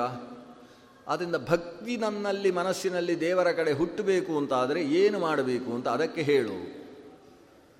ಅದಕ್ಕೆ ಕಪಿಲ ಸುಮಾರು ಎರಡು ಮೂರು ದಿವಸ ಹೇಳ್ತಾನೆ ನಮಗಿರುವುದೇ ಒಂದು ಗಂಟೆಯೂ ಇಲ್ಲ. ಕಪಿಲ, ಇಷ್ಟು ನಮ್ಮ ಮನಸ್ಸಿನಲ್ಲಿ ಭಕ್ತಿ ಹುಟ್ಟಬೇಕು ಅಂತಾದರೆ ಏನು ಮಾಡಬೇಕು? ಅಂದರೆ ಆತ ಪಾಯಿಂಟ್ ಇಟ್ಟುಕೊಂಡು ಬೋರ್ಡಲ್ಲಿ ಬರೆದು ಹೇಳ್ತಾನೆ, ಅಮ್ಮನಿಗೆ ಪಾಠ ಹೇಳ್ತಾನೆ. ಇಪ್ಪತ್ತೈದು ಪಾಯಿಂಟ್ ಬರೀತಾನೆ. ಇದಕ್ಕೆ ಪಂಚವಿಂಶತಿ ವೈಷ್ಣವ ಯೋಗ ಅಂತ ಹೆಸರು. ಯೋಗಸ್ಯ ಲಕ್ಷಣಂ ವಕ್ಷ್ಯೇ, ಸಬೀಜಸ್ಯ ನೃಪಾತ್ಮಜೇ. ಓ ರಾಜನ ಮಗಳೇ ಅಂತ ಅಮ್ಮನನ್ನು ಮಗ ಕರೆಯೋದು. ಹೇ ನೃಪಾತ್ಮಜೇ, ಯಾಕಂದರೆ ಈ ದೇವಹೂತಿ ಅಪ್ಪ ಸ್ವಯಂಭವಮನು ಅಲ್ವಾ? ರಾಜನ ಮಗಳು ಇವಳು. ಅದನ್ನು ರಾಜನ ಮಗಳು ನಿಂಗೆ ಹೇಗೆ ಬೇಗ ಅರ್ಥ ಆಗುತ್ತೆ ಅಂತ ಹೇಳ್ಕೊಂಡು ಹೇಳ್ತಾನೆ. ಹೇ ನೃಪಾತ್ಮಜೇ, ಸಬೀಜಸ್ಯ ಯೋಗಸ್ಯ ಲಕ್ಷಣಂ ವಕ್ಷ್ಯೇ. ಯೋಗ ಎರಡು ವಿಧ. ಒಂದು ನಿರ್ಬೀಜ ಯೋಗ, ಮತ್ತೊಂದು ಸಬೀಜ ಯೋಗ. ನಿರ್ಬೀಜ ಯೋಗ ಅಂದರೆ ಸುಮ್ಮನೆ ಮನಸ್ಸನ್ನು ಏಕಾಗ್ರ ಮಾಡುವುದು, ಮನಸ್ಸಲ್ಲಿದ್ದ ಕೊಳೆಯನ್ನೆಲ್ಲ ತೆಗೆಯುವುದು, ಪ್ರಾಣಾಯಾಮ ಮಾಡ್ತಾ ಕೂತ್ಕೊಳ್ಳುವುದು. ಇದಕ್ಕೆ ನಿರ್ಬೀಜ ಯೋಗ ಅಂತ ಹೆಸರು. ಅಲ್ಲಿ ಬೀಜ ಇಲ್ಲ. ಬೀಜ ಅಂದರೆ ಪ್ರಪಂಚದ ಬೀಜ ಅನಿಸಿದ ಬೀಜಮವ್ಯಯಂತ ವಿಷ್ಣು ಸಹಸ್ರನಾಮದಲ್ಲಿ ಕೊಂಡಾಡುವ ಭಗವಂತ ಬೀಜ. ಒಂದು ಬೀಜ ಮಂತ್ರದ ಮೂಲಕ ಭಗವಂತನನ್ನು ಆಲೋಚನೆ ಮಾಡುವ ಯೋಗವನ್ನು ಸಬೀಜ ಯೋಗ ಅಂತ ಕರೀತಾರೆ. ನಾನು ಇದೀಗ ಭಗವಂತನ ಧ್ಯಾನಕ್ಕೆ ಸಂಬಂಧಪಟ್ಟ ಯೋಗವನ್ನು ಹೇಳ್ತೇನೆ. ಆದರೆ ಆ ರೀತಿ ಯೋಗ ಭಕ್ತಿಯಲ್ಲಿ ಪರಿಣತವಾಗಬೇಕು ಅಂತಾದರೆ ಅದಕ್ಕೆ ಮೊದಲು ನಾವು ನಮ್ಮನ್ನು ಸಿದ್ಧಪಡಿಸಿಕೊಳ್ಳಬೇಕು. ಅದಕ್ಕೊಂದು ಇಪ್ಪತ್ತೈದು ಮೆಟ್ಟಿಲುಗಳನ್ನು ಹೇಳ್ತೇನೆ. ಅಂತ ಶುರು ಮಾಡ್ತಾನೆ. ಆ ಮೆಟ್ಟಿಲನ್ನು ನೋಡುವಷ್ಟು ಪುರುಸೋತು ನಮಗಿಲ್ಲ. ಅವನು ಶುರು ಮಾಡ್ತಾನೆ. ಸ್ವಧರ್ಮಾಚರಣಂ ಶಕ್ತಿಯ ವಿಧರ್ಮ ನಿವರ್ತನಂ ದೈವಲಬ್ಧೇನ ಸಂತೋಷ ಆತ್ಮವಿಚ್ಚರಣಾರ್ಚನಂ ಅಂತ ಒಂದೊಂದೇ ಹಂತ ಏರಿಸಿಕೊಂಡು ಹೋಗ್ತಾನೆ. ಮೊದಲನೇ ಹಂತದಲ್ಲಿ ಏನು ಬೇಕು ಗೊತ್ತೋ, ಸಧರ್ಮಾಚರಣಂ ಶಕ್ತಿಯ. ನಮ್ಮ ಶಕ್ತಿಗೆ ಅನುಗುಣವಾಗಿ ನಮಗೆ ವಿಹಿತವಾದ ಧರ್ಮದ ಆಚರಣೆ ನಾವು ಮಾಡ್ತಾ ಇದ್ದರೆ ನಮ್ಮ ಮನಸ್ಸಿನಲ್ಲಿ ದೇವರನ್ನು ಆಲೋಚನೆ ಮಾಡುವುದಕ್ಕೆ ಬೇಕಾದ ಶಕ್ತಿ ಬರ್ತದೆ. ನಮ್ಮ ಧರ್ಮವನ್ನು ಬಿಟ್ಟು ಯಾರ್ಯಾರ್ದೋ ಧರ್ಮವನ್ನು ಎಷ್ಟು ಆಚರಣೆ ಮಾಡಿದರೂ ಕೂಡ ಪರಧರ್ಮೋ ಭಯಾವಹ ಬೇರೆ ಧರ್ಮವನ್ನು ನೀನು ಎಷ್ಟು ಆಚರಿಸಿದರೂ ನಿನಗೆ ಧ್ಯಾನದ ಯೋಗಕ್ಕೆ ಬೇಕಾದ ಯುಕ್ತಿ ನಿನ್ನ ಮನಸ್ಸಿನಲ್ಲಿ ಉಂಟಾಗೋದಿಲ್ಲ ಮನಸ್ಸಿನಲ್ಲಿ ಧ್ಯಾನ ಯೋಗಕ್ಕೆ ಬೇಕಾದ ಅರ್ಹತೆ ಬರಬೇಕಾದರೆ ಮೊದಲು ಅಂತಃಕರಣ ಶುದ್ಧಿ ಬೇಕು, ಅದಕ್ಕೋಸ್ಕರ ಸ್ವಧರ್ಮಾಚರಣೆಯನ್ನು ನಡೆಸಬೇಕು. ಅವನು ವಿಪ್ರ ಅಂತಾದರೆ ಅವನಿಗೆ ಸಂಬಂಧಿಸಿದ ಧರ್ಮ ಅಂತುಂಟು. ಅವನು ಬಾಲಕ ಅಂತಾದರೆ ಅವನಿಗೆ ಸಂಬಂಧಿಸಿದ ಧರ್ಮ ಇದೆ. ಅವ ವಿದ್ಯಾರ್ಥಿ ಅಂತಾದರೆ ಅವನಿಗೆ ಸಂಬಂಧಿಸಿದ ಧರ್ಮ ಇದೆ. ಅವಳು ಗೃಹಿಣಿ ಅಂತಾದರೆ ಅವಳಿಗೆ ಸಂಬಂಧಿಸಿದ ಧರ್ಮ ಇದೆ. ಅವರವರ ಧರ್ಮ. ಅವರು ಯಾವ ಹಂತದಲ್ಲಿ ಅದು ಜಾತಿ ಲಿಂಗಾದಿಗಳ ನಿಮಿತ್ತ ಇರ್ಬೋದು, ವರ್ಣಾಚಾರ ಆಶ್ರಮಗಳಿಗೆ ಸಂಬಂಧಪಟ್ಟದ್ದಿರ್ಬೋದು, ಅವರವರಿಗೆ ವಿಹಿತವಾದ ಧರ್ಮವನ್ನು ಅವರವರು ಶಕ್ತಿಗೆ ಅನುಗುಣವಾಗಿ ಮಾಡಬೇಕು. ಶಕ್ತಿ ಮೀರಿ ನೀನು ಧರ್ಮಾಚರಣೆ ಮಾಡಿದರೂ ಕೂಡ ಪ್ರಯೋಜನ ಇಲ್ಲ. ಶಕ್ತಿ ಇರುವಷ್ಟು ಧರ್ಮಾಚರಣೆ ಮಾಡದೇ ಹೋದರೂ ಕೂಡ ಪ್ರಯೋಜನ ಇಲ್ಲ. ಧ್ಯಾನಕ್ಕೆ ಮನಸ್ಸು ಒಗ್ಗುವುದಿಲ್ಲ. ನೀನು ಉಪನೀತನಾದ ವ್ಯಕ್ತಿ, ಸಂಧ್ಯಾವಂದನೆಯನ್ನು ಎರಡು ಹೊತ್ತಾದರೂ ನಡೆಸಲೇಬೇಕು ಅಂತ, ಮೂರು ಹೊತ್ತು ನಡೆಸಿ, ಎರಡು ಹೊತ್ತು ನಡೆಸಲೇಬೇಕು ಅಂತ ಆಚಾರ್ಯರು ಆದೇಶಿಸಿದ್ದಾರೆ. ನಮಗೆ ಅದಕ್ಕೊಂದಕ್ಕೆ ಪುರುಸೊತ್ತಿಲ್ಲ ಸ್ವಾಮಿ ಅಂತ ಕೂತಿದ್ದಿಂತಾದರೆ, ನಿನಗೆ ಧ್ಯಾನ ಯೋಗ ಸಿಕ್ಕಲೇ ಸಾಧ್ಯ, ಸಿಗುವುದಕ್ಕೆ ಸಾಧ್ಯ ಇಲ್ಲ. ಅದು ಕನಸಿನ ಗಂಟಾಗಿ ಬಿಡ್ತದೆ. ನಿನ್ನ ಅನುಷ್ಠಾನ, ನಿನ್ನ ಧರ್ಮ ಅಂತೇನಿದೆ, ಅದನ್ನು ನೀನು ನಡೆಸಬೇಕು, ಶಕ್ತಿಗೆ ಅನುಗುಣವಾಗಿ ನಡೆಸಬೇಕು. ಶಕ್ತಿಗೆ ಅನುಗುಣ ಅಂದರೆ ನಮಗೆ ದಿವಸಕ್ಕೆ ಎರಡು ನಿಮಿಷ ಮಾಡುವಷ್ಟಷ್ಟೇ ಶಕ್ತಿ ಇರುವುದು. ಅಷ್ಟೇ ಮಾಡ್ತೇವೆ ಅಂತ ನಮ್ಮ ಶಕ್ತಿಯನ್ನು ನಾವು ತೀರ್ಮಾನ ಮಾಡಿಕೊಳ್ಳಬಾರ್ದು. ಕೆಲವರು ಹೀಗೆ ಆಲೋಚನೆ ಮಾಡುವುದಿದೆ, ಏಕಾದಶಿ ಉಪವಾಸ ಮಾಡಬೇಕು ಅಂತ ಸ್ವಧರ್ಮ, ಆದರೆ ಏನು ಮಾಡುವುದು? ನಮಗೆ ದಿವಸಕ್ಕೆ ಎರಡು ಗುಳಿಗೆ ತಗೊಳ್ಬೇಕು. ಆದ್ದರಿಂದ ಶಕ್ತಿ ಎಷ್ಟು ಅಂತ ಹೇಳಿದರೆ, ನಿನ್ನೆ ರಾತ್ರಿ ಎಂಟು ಗಂಟೆಯಿಂದ ಇವತ್ತು ಬೆಳಗ್ಗೆ ಎಂಟು ಗಂಟೆಯ ತನಕ ನಮಗೆ ಉಪವಾಸ ಮಾಡುವುದಕ್ಕೆ ಶಕ್ತಿ. ಏಕಾದಶಿ ದಿವಸವೂ ಬೆಳಗ್ಗೆ ಎಂಟು ಗಂಟೆ ತನಕ ಉಪವಾಸ ಮಾಡ್ತೇವೆ. ಅಲ್ಲಿಯ ತನಕ ಫಾಸ್ಟ್ ಮಾಡಿ, ಆಮೇಲೆ ಬ್ರೇಕ್ ಫಾಸ್ಟ್ ಮಾಡಿ ಆಗ್ತೇವೆ ಇಲ್ಲಿಯ ತನಕ ಅಷ್ಟೇ ನಮಗೆ ಶಕ್ತಿ ಇರುವುದು ಅಂತ ಹೀಗೆ ಕೆಲವರ ಭಾವನೆಗಳಿರ್ತಾರೆ ಇದು ನಮ್ಮ ಶಕ್ತಿಯನ್ನು ನಾವು ತೀರ್ಮಾನ ಮಾಡುವುದಲ್ಲ. ಆಯುರ್ವೇದ ತೀರ್ಮಾನ ಮಾಡ್ತದೆ. ಋಷಿಗಳು ತೀರ್ಮಾನ ಮಾಡ್ತಾರೆ. ಮನುಷ್ಯ ಹೌದು, ಅವನಿಗೆ ಮೂವತ್ತಾರು ಗಂಟೆ ಉಪವಾಸ ಇರುವುದಕ್ಕೆ ಪೂರ್ಣ ಶಕ್ತಿ ಇದೆ. ಅದು ಮನುಷ್ಯ. ಅದಲ್ಲ ಅಂತಾದರೆ ಪ್ರಾಣಿ ಅಂತ ಅರ್ಥ. ಅಷ್ಟು ಉಪವಾಸ ಮಾಡುವುದಕ್ಕೆ ಶಕ್ತಿ ಇಲ್ಲ ಅಂತ ಹೇಳಿದರೆ ಅವು ಪ್ರಾಣಿ. ಅದೇ ಆಗಾಗ ತಿಂತಾ ಇರ್ತದಲ್ವ ಕಾಗೆಗಳು? ಅವುಗಳಿಗೆ ಉಪವಾಸ ಮಾಡೋದಕ್ಕೆ ಶಕ್ತಿ ಇಲ್ಲ. ನರಿಗಳು, ಅವುಗಳು ಉಪವಾಸ ಮಾಡುವುದಿಲ್ಲ. ಈ ನರಿಯೋ, ಕಾಗೆಯೋ, ಸ ಗೋಖರವತ್ ಸ್ಮೃತಃ ಅಂತ. ಎತ್ತು ಅಥವಾ ಕತ್ತೆ ಅಂತ, ಖರ ಅಂದರೆ ಕತ್ತೆ, ಗೋಖರವತ್ ಸ್ಮೃತಃ. ಅವನು ಎತ್ತು ಕತ್ತೆಗಳಿಗೆ ಸಂಬಂಧಪಟ್ಟಂತಹ ಜನ್ಮದಲ್ಲಿರುವ ಮನುಷ್ಯ ಅಲ್ಲ. ಮನುಷ್ಯ ಹೌದಾದರೆ ಅವನಿಗೆ ಇಷ್ಟು ಸಮಯ ಉಪವಾಸ ಮಾಡಿದರೆ ಉಪವಾಸ ಮಾಡಿದ್ದೇನೆ ಅಂತ ಗೊತ್ತಾಗೋದಿಲ್ಲ ಅದು ಅವನ ಹೊಟ್ಟೆಯ ಶಕ್ತಿ. ಆ ಶಕ್ತಿಯನ್ನು ಮರೆತದ್ದರಿಂದ ನಮಗೆ ಬಹುಶಃ ದಿವಸಕ್ಕೆ ಮೂರು ಹೊತ್ತು ಊಟ ಮಾಡಿ ಅಭ್ಯಾಸ ಇರುವುದರಿಂದ ಒಂದು ಹೊತ್ತು ಊಟ ಬಿಟ್ಟರೆ ಸತ್ತು ಬಿಡ್ತೇನೋ ಅಂತ ಹೆದರಿಕೆ ಪ್ರಾರಂಭ ಆದದ್ದು ಈ ಕಾರಣದಿಂದ. ಇಲ್ಲದೆ ಹೋದರೆ ಅವನಿಗೆ ಈ ಹೆದರಿಕೆ ಇರಲಿಲ್ಲ ಪ್ರಾಕ್ತನ ಕಾಲದಲ್ಲಿ. ಸ್ವಧರ್ಮಾಚರಣಂ ಶಕ್ತಿಯ ತನ್ನ ಶಕ್ತಿಗೆ ಅನುಗುಣವಾಗಿ ಧರ್ಮಾಚರಣೆಯನ್ನು ಮಾಡಬೇಕು. ಇದಕ್ಕಿಂತ ಮುಖ್ಯವಾಗಿ ವಿಧರ್ಮಾಚ ನಿವರ್ತನಂ. ನಮಗೆ ಯಾವುದು ಅಧರ್ಮವೋ, ವಿರುದ್ಧ ಧರ್ಮವೋ, ಅದನ್ನು ಮಾಡದೇ ಇರಬೇಕು. ನಮ್ಮ ಸ್ವಧರ್ಮ ಚೆನ್ನಾಗಿ ಮಾಡುವುದು, ಒಂದಷ್ಟು ಅಧರ್ಮವನ್ನು ಮಾಡುವುದು. ಈ ಕಲಸು ಮೇಲೋರಗ ಮಾಡುವ ಕೆಲಸದಲ್ಲಿ ತೊಡಗಬಾರ್ದು. ಅದನ್ನು ಪೂರ್ತಿ ಬಿಡಬೇಕು, ಇದನ್ನು ಶಕ್ತಿಗೆ ಅನುಗುಣವಾಗಿ ಮಾಡಬೇಕು. ಶಕ್ತಿಗೆ ಅನುಗುಣವಾಗಿ ಅಂದರೆ ಸ್ವಧರ್ಮಾಚರಣೆ ಒಂದು ಭೀಷ್ಮ ಪಂಚಕ ಮಾಡಬೇಕು ಅಂತಿದ್ದೇನೆ, ಮಾಡಿಬಿಡ್ತೇನೆ ಅಂತ ಯಾರು ಬೇಡ ಬೇಡ ಅಂತ ಹೇಳಿದರೂ ಕೇಳದೆ ಭೀಷ್ಮ ಪಂಚಕ ಮಾಡಿ ಮೂರನೇ ದಿವಸಕ್ಕೆ ಆಸ್ಪತ್ರೆಯಲ್ಲಿ ಅಂತ ಸುದ್ದಿ ಬರ್ತದೆ. ಅಲ್ಲಿ ಡ್ರಿಪ್ಸ್ ಹಾಕಿದ್ದಾರೆ. ನಾಲ್ಕನೇ ದಿವಸ ಆಯಿತು. ಐದನೇ ದಿವಸಕ್ಕೆ ಅಲ್ಲೇ ಪಾರಣೆ ಮುಗಿಸಿ ಬಂದಿದ್ದಾರೆ ಅಂತ ಹೀಗೆಲ್ಲ ಆಗುವಂಥ ಪ್ರಸಂಗ ಬರ್ತದೆ. ಇದರ ಪರಿಣಾಮ ಏನಂದರೆ ಮುಂದಿನ ಏಕಾದಶಿ ಉಪವಾಸ ಮಾಡಲಿಕ್ಕಾಗೋಲ್ಲ ಅಂತ ಶುರು ಆಗ್ತದೆ. ಶಕ್ತಿ ಮೀರಿ ಮಾಡಬೇಡ. ಯಾಕಂದರೆ ನಿನ್ನ ಶರೀರ ಅದು. ಶರೀರವು ಧರ್ಮಕ್ಕೆ ಸಾಧನ. ಶರೀರ ಮಾಧ್ಯಂ ಖಲು ಧರ್ಮ ಸಾಧನಂ. ಈ ಸ್ಮೃತಿ ವಾಕ್ಯವನ್ನು ಕಾಳಿದಾಸನೂ ಕೂಡ ಕುಮಾರ ಸಂಭವದಲ್ಲಿ ಬಳಸಿಕೊಳ್ತಾನೆ. ಶರೀರ ಮಾಧ್ಯಮ ಖಲು ಧರ್ಮ ಸಾಧನಂ. ಧರ್ಮ ಸಾಧನದಲ್ಲಿ ಮೊದಲ ಸ್ಥಾನವನ್ನು ಪಡೆಯುವುದು ನಮ್ಮ ಶರೀರ. ಆದ್ದರಿಂದ ನಮ್ಮ ಶರೀರವು ಆರೋಗ್ಯವಾಗಿರುವಂತೆ ನೋಡಿಕೊಳ್ಳುವಂಥದ್ದು ನಮ್ಮ ಕರ್ತವ್ಯ ಇದೆ. ಆದ್ದರಿಂದಲೇ ಚೆನ್ನಾಗಿ ಏಕಾದಶಿಯು ತಿಂತೇವೆ ಅಂದರೆ ನಿಲ್ಲಕ್ಕೆ ಹೋಗಬಾರ್ದು. ಯಾಕಂದರೆ ಆರೋಗ್ಯವಾಗಿರುವುದಕ್ಕೆ ಹದಿನೈದು ದಿವಸಕ್ಕೆ ಒಂದು ಉಪವಾಸ ಅತ್ಯಪೇಕ್ಷಿತ ಅಂತ ಎಲ್ಲ ಆಯುರ್ವೇದ ಶಾಸ್ತ್ರವೂ ಹೇಳುತ್ತೆ. ಲಂಘನಂ ಪರಮೌಷಧಂ. ಉಪವಾಸ ಅನ್ನೋದು ಔಷಧ ಸ್ವರೂಪ ಅಂತ ಎಲ್ಲ ಆಯುರ್ವೇದ ಶಾಸ್ತ್ರವೂ ಹೇಳುತ್ತೆ. ಈಗೀಗ ಬಂದ ಅಲೋಪತಿಯವರು ಕೂಡ ಒಂದು ಉಪವಾಸ ಮನುಷ್ಯ ಮಾಡಬೇಕು ಅಂತ ಹೇಳಲಿಕ್ಕೆ ಶುರು ಮಾಡಿದರು. ಆದರೆ ಈಗ ಒಂದು ನಾಲ್ಕು ವರ್ಷದ ತನಕ ಅಲೋಪತಿಯವರು ಏಕಾದಶಿಯು ನೀರು ಕುಡಿತಾ ಕುಡಿತಾ ಉಪವಾಸ ಮಾಡಬೇಕು ಜಾಗೃತ ಅಂತ ಹೇಳಲಿಕ್ಕೆ ಶುರು ಮಾಡಿದರು. ಜನರೆಲ್ಲ ಅಲೋಪತಿಯವರಿಗೆ ಮಂಗಳಾರತಿ ಮಾಡಿ ಅದನ್ನೇ ಹಿಡ್ಕೊಳ್ಳಿಕ್ಕೆ ಶುರು ಮಾಡಿದರು. ಅದು ಲೋಪತಿ ಅದು, ನಿಜವಾದ ಅಲೋಪತಿ ಅಲ್ಲ ಅದು. ವಸ್ತುತಃ ಮನುಷ್ಯನಿಗೆ ಆರೋಗ್ಯದ ದೃಷ್ಟಿಯಿಂದ ಸಂಪೂರ್ಣವಾಗಿ ಆಹಾರವನ್ನು ಒಂದು ದಿವಸದಲ್ಲಿ ಆತ ತ್ಯಾಗ ಮಾಡಬೇಕು ಅನ್ನೋದು ಎಲ್ಲ ಆಯುರ್ವೇದ ಗ್ರಂಥಗಳ ಅಂಬೋಣವಿದೆ. ಆದ್ದರಿಂದ ಸ್ವಧರ್ಮಾಚರಣವನ್ನು ಶಕ್ತಿಯಿಂದ ಮಾಡಿಕೊಂಡು ವಿಧರ್ಮದಿಂದ ಸಂಪೂರ್ಣವಾಗಿ ತಾನು ನಿವೃತ್ತನಾಗಬೇಕು. ಅದರ ಜೊತೆಗೆ ಧ್ಯಾನ ಮಾಡುವವನಿಗೆ ಮುಖ್ಯ ಭಾವ ಏನು ಗೊತ್ತೋ? ಇದ್ದದ್ದರಲ್ಲಿ ತೃಪ್ತಿಯಿಂದ ಇರಬೇಕು. ದೈವಲಬ್ಧೇನ ಸಂತೋಷ. ಸಂಸ್ಕೃತದಲ್ಲಿ ಸಂತೋಷ ಅಂದರೆ ತೃಪ್ತಿ ಅಂತ ಅರ್ಥ. ಅಲಂಭಾವ, ಸಂತುಷ್ಟಿ. ಪಾಲಿಗೆ ಬಂದದ್ದು ಪಂಚಾಮೃತ ಅನ್ನುವ ಮನಸ್ಥಿತಿ. ಅವನಿಗೆ ಎಷ್ಟು ಇದ್ದರೂ ಕೂಡ ಇನ್ನೊಬ್ಬರಲ್ಲಿರುವುದನ್ನು ಅವ ನೋಡ್ತಾ ಇದ್ದಾನೆ ಅಂತ ಆದರೆ ಅವನು ಹೀಗೆ ಪದ್ಮಾಸನ ಹಾಕಿ ಕೂತರೂ ಕೂಡ ಅವನ ಮನಸ್ಸು ಭಗವಂತನಲ್ಲಿ ನೆಲೆಗೊಳ್ಳುವುದಿಲ್ಲ. ಯಾಕಂದರೆ ಮನಸ್ಸು ಯಾವತ್ತೂ ಕೂಡ ಮೇಲೆ ಕೆಳಗೆ ಮೇಲೆ ಕೆಳಗೆ ಅಲೆಗಳ ಗೂಡಾಗಿರ್ತದೆ. ನಾನು ಅಷ್ಟು ಮಾಡಬೇಕಿತ್ತಲ್ವ? ಅವರದ್ದು ನಾಲ್ಕು ಮಹಡಿ ಕಟ್ಟಿದ್ದಾರೆ. ನಾನು ಬರೀ ಎರಡು, ಎರಡೇ ಮಹಡಿ ಕಟ್ಟಿದ್ದಲ್ವ? ಅಂತ ಅದರ ಮನಸ್ಸಿನಲ್ಲಿ ಅದು ಯಾವುದೋ ಮೂಲೆಯಲ್ಲಿದೆ ಅಂತ ಆದರೆ ಇವನಿಗೆ ಧ್ಯಾನ ಮಾಡುವುದಕ್ಕಾಗುವುದಿಲ್ಲ. ಧ್ಯಾನದಲ್ಲಿ ಧಾರಣ ಅನ್ನುವ ಸ್ಥಿತಿಗೆ ಬಂದಾನು, ಆದರೆ ಧ್ಯಾನ ಸಮಾಧಿ ಅನ್ನುವ ಸ್ಥಿತಿಗೆ ಏರುವುದಕ್ಕೆ ಸಾಧ್ಯ ಇಲ್ಲ. ಆ ಎತ್ತರದ ಸ್ಥಿತಿಯನ್ನು ಏರಬೇಕು? ನೀನು ಇದ್ದದ್ದರಲ್ಲಿ ತೃಪ್ತಿಯಿಂದ ಇರು. ಪಾದಕ್ಕೆ ಚಪ್ಪಲಿ ಸಿಗದೆ ಹೋದರೆ ಮುಳ್ಳು ದೂರ ಮಾಡಿಕೊಂಡು ನಡ್ಕೊಂಡು ಹೋಗು. ಇದ್ದದ್ದು ಸಾಕು. ಎಷ್ಟು ಚಾಪೆ ಇದೆ ಅಷ್ಟು ಮಾತ್ರ ಕಾಲು ಚಾಚಿಕೋ. ಅಲ್ಲ, ಕಾಲು ನೆಲಕ್ತಾಗ್ತದೆ ಥಂಡಿ ಥಂಡಿ ಅನಿಸುತ್ತೆ, ಮುದುಡಿಕೊಂಡು ಮಲ್ಕೋ. ಧನುರ್ಮಾಸದಲ್ಲಿ ಹೇಗೆ ಮಲ್ಕೊಳ್ತಿ, ಹಾಗೆ ಮಲ್ಕೋ. ಧನುಸ್ಸಿನ ಹಾಗೆ. ಒಟ್ಟಿನಲ್ಲಿ ಏನಿದೆ, ಅದನ್ನು ತೃಪ್ತಿಯಿಂದ ಸ್ವೀಕಾರ ಮಾಡು. ಇಲ್ಲ, ಆ ತೃಪ್ತಿ ಸಾಧ್ಯವೇ ಇಲ್ಲ. ಇಂಥ ಜೀವನವೋ, ಎಂಥ ದಾರಿದ್ರ್ಯದ ಜೀವನ ಅಂತ ಮನಸ್ಸಿನಲ್ಲಿ ಬಂತು ಅಂತಾದರೆ, ನಿನಗಿಂತ ದರಿದ್ರರನ್ನು ದೇವರು ಪ್ರಪಂಚದಲ್ಲಿ ಸೃಷ್ಟಿಸಿರ್ತಾರೆ. ಅವರನ್ನು ನೋಡಿ ಸಮಾಧಾನ ಮಾಡ್ಕೊ. ದುಃಖೇ ದುಃಖಾಧಿಕಾನ್ ಪಶ್ಯೇತ್. ಸುಖೇ ಪಶ್ಯೇತು ಸುಖಾಧಿಕಾನ್.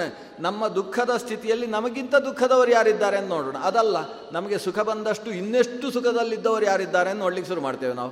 ಅವರಿಗೆ ಅಷ್ಟು, ಅವರು ಅಷ್ಟಲ್ಲ, ಅಲ್ಲೂ ಕೂಡ ಸೈಟ್ ಮಾಡಿ, ಪರದೇಶದಲ್ಲೂ ಒಂದು ಮಾಡಿ, ಇವತ್ತು ನಾಳೆ ಜೈಲಿಗೆ ಬೇರೆ ಹೋಗಿದ್ದಾರೆ ಅಂತ. ಅದನ್ನು ನೋಡೋದಿಲ್ಲವ್ಯಾ? ಇವನು ಅವರು ಅಷ್ಟು ಮಾಡಿದ್ದಾರೆ, ಇಷ್ಟು ಮಾಡಿದ್ದಾರೆ, ನಾನು ಎಷ್ಟು ಮಾಡಬೇಕು ಅಂತ ಆಲೋಚನೆ ಮಾಡ್ತಾನೆ. ಅದು ಸುಖೇ ಪಶ್ಯೇತು ಸುಖಾಧಿಕಾನ್. ತಾನು ಭಾರೀ ಸುಖಿಯಲ್ಲಿರುವಾಗ ಇದಕ್ಕಿಂತ ಸುಖಿಗಳನ್ನು ನೋಡಬೇಕು. ನೋಡಿ ತಾನು ಉಕ್ಕಬಾರದು ಅಷ್ಟಕ್ಕೋಸ್ಕರ. ಏನು ಏನು ಸುಖ ಅಂತ ಉಕ್ಕಿ ಹರಿದು ಕುಣಿದಾಡಿ ಕುಪ್ಪಳಿಸುವುದಲ್ಲ. ಅವರಷ್ಟು ಸುಖದಲ್ಲಿದ್ದಾರೆ ಅಂತ ಸಮಾಧಾನದಲ್ಲಿರಬೇಕು. ಅಷ್ಟೇ ಹೊರತು ಅದಕ್ಕೆ ಅಷ್ಟು ಸುಖ ನಾನು ಪಡಿಬೇಕು ಅಂತ ಯೋಚನೆ ಮಾಡುವುದಲ್ಲ. ಈ ರೀತಿಯ ಮಾನಸ ಭಾವಗಳ ಜೊತೆಗೆ ನಿನ್ನ ಮನಸ್ಸನ್ನು ತೃಪ್ತಿಯ ಸ್ಥಿತಿಯಲ್ಲಿಟ್ಟುಕೋ. ಇದರ ಜೊತೆಗೆ ಆತ್ಮವಿಚ್ಚರಣಾರ್ಚನ. ಭಗವಂತನನ್ನು ಬಲ್ಲವರ ಹತ್ತಿರ ಹೆಚ್ಚು ಹೆಚ್ಚು ಸಂಪರ್ಕವನ್ನು ಬೆಳೆಸು. ಜ್ಞಾನಿಗಳನ್ನು ಗೌರವಿಸು. ಇದರ ಪರಿಣಾಮ ಏನು ಅಂತ ಹೇಳಿದರೆ, ಅವರನ್ನು ಗೌರವಿಸಿದಾಗ ಅವರೇನಾದರೂ ನಾಲ್ಕು ಮಾತು ಹೇಳ್ತಾರೆ. ಅವರ ಸಂಪರ್ಕವೇ ನಿನ್ನಲ್ಲಿ ಸಾತ್ವಿಕವಾದಂತಹ ಅನುಕಂಪನವನ್ನು ಹುಟ್ಟಿಸಿಬಿಡ್ತದೆ. ಈ ಸಂಪರ್ಕದ ಕಾರಣದಿಂದ ನಿನ್ನ ಅಂತಃಕರಣ ಶುದ್ಧವಾಗ್ತದೆ. ಹೀಗೆ ಒಂದೊಂದು ಊಟದ ಬಗ್ಗೆ ಹೇಳ್ತಾನೆ, ಎಷ್ಟು ಊಟ ಮಾಡಬೇಕು, ಹೇಗೆ ಊಟ ಮಾಡಬೇಕು ಮಿತ ಮೇಧ್ಯಾದನಂ ಶಶ್ವತ್. ವಿವಿಕ್ತ ಕ್ಷೇತ್ರ ಸೇವನಂ, ಕ್ಷೇತ್ರ ಸೇವನೆ ಯಾವ ರೀತಿ ಮಾಡಬೇಕು? ಈ ರೀತಿಯ ಜೀವನದ ಧರ್ಮ ಅಹಿಂಸಾ ಸತ್ಯಮೆಸ್ತೇಯಂ ಅಂತ ಬೇರೆ ಬೇರೆ ಧರ್ಮಗಳನ್ನು ಹೇಳಿ ಕೊನೆಗೆ ಪ್ರಾಣಾಯಾಮದ ಬಗ್ಗೆ ಹೇಳಿ ಧ್ಯಾನ, ಧಾರಣ, ಸಮಾಧಿ ಅನ್ನುವ ಸ್ಥಿತಿಯ ಬಗ್ಗೆ ವಿವರಣೆ ಕೊಡ್ತಾನೆ. ಇಷ್ಟೆಲ್ಲ ಕೇಳಿದಾಗ ಈಕೆ ಹೇಳ್ತಾಳೆ, ಇಷ್ಟೆಲ್ಲ ಮಾಡಿದರೆ ದೇವರು ಕಾಣಿಸ್ತಾರಲ್ವಾ? ನಾನು ಪ್ರಯತ್ನ ಪಡ್ತಾ ಇದ್ದೇನೆ. ಆದರೆ ದೇವರು ಕಾಣಿಸ್ಲಿಕ್ಕೆ ಸುರಾಗಿದ್ದಾರೆ ಈಗ. ಆದರೆ ದೇವರ ಪಾದವನ್ನು ಆಲೋಚನೆ ಮಾಡಿದಾಗ ಅವರ ಮುಖ ಮರೆತು ಹೋಗ್ತದೆ ಮುಖದಲ್ಲಿ ಬಲಗಣ್ಣು ಆಲೋಚಿಸಿದಾಗ ಎಡಗಣ್ಣು ಮರೆತು ಹೋಗುತ್ತೆ.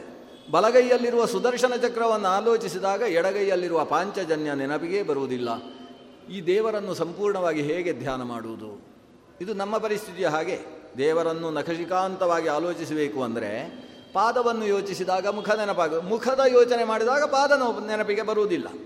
ಆದ್ದರಿಂದ ಇದಿಷ್ಟನ್ನು ಐಕಕಂಠೇನ ಏಕ ಬುದ್ಧಾರೂಢವಾಗಿ ನಾನು ಉಪಾಸನೆ ಮಾಡುವುದು ಹೇಗೆ? ಅದಕ್ಕೆ ಕಪಿಲ ನಕ್ಕೊಂಡು ಹೇಳ್ತಾನೆ, ಅಮ್ಮ, ಯೋಚಿಸಬೇಡ. ಕಾಲು ಕಾಣಿಸುತ್ತಲ್ವಾ? ನೀನು ಅದೃಷ್ಟಶಾಲಿನಿ. ಕಣ್ಣು ಕಾಣಿಸುತ್ತಲ್ವಾ? ಅದೃಷ್ಟಶಾಲಿನಿ. ಕಣ್ಣು ಕಾಲು ಒಟ್ಟಿಗೆ ಕಾಣಿಸುವುದಿಲ್ಲ ಅಲ್ವಾ ಬೇಡ. ಯಾವುದು ಎಷ್ಟು ಕಾಣಿಸುತ್ತೋ ಅಷ್ಟನ್ನೇ ಗಟ್ಟಿಯಾಗಿ ಆಲೋಚನೆ ಮಾಡು.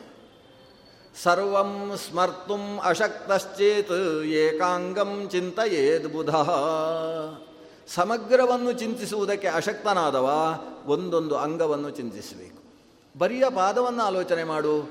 ಸಂಚಿಂತೆಯೇದ್ ಭಗವತಶ್ಚರಣಾರವಿಂದಂ. ವಜ್ರಾಂಕುಶಧ್ವಜ ಸರೋರುಹ ಲಾಂಛನಾಢ್ಯಂ.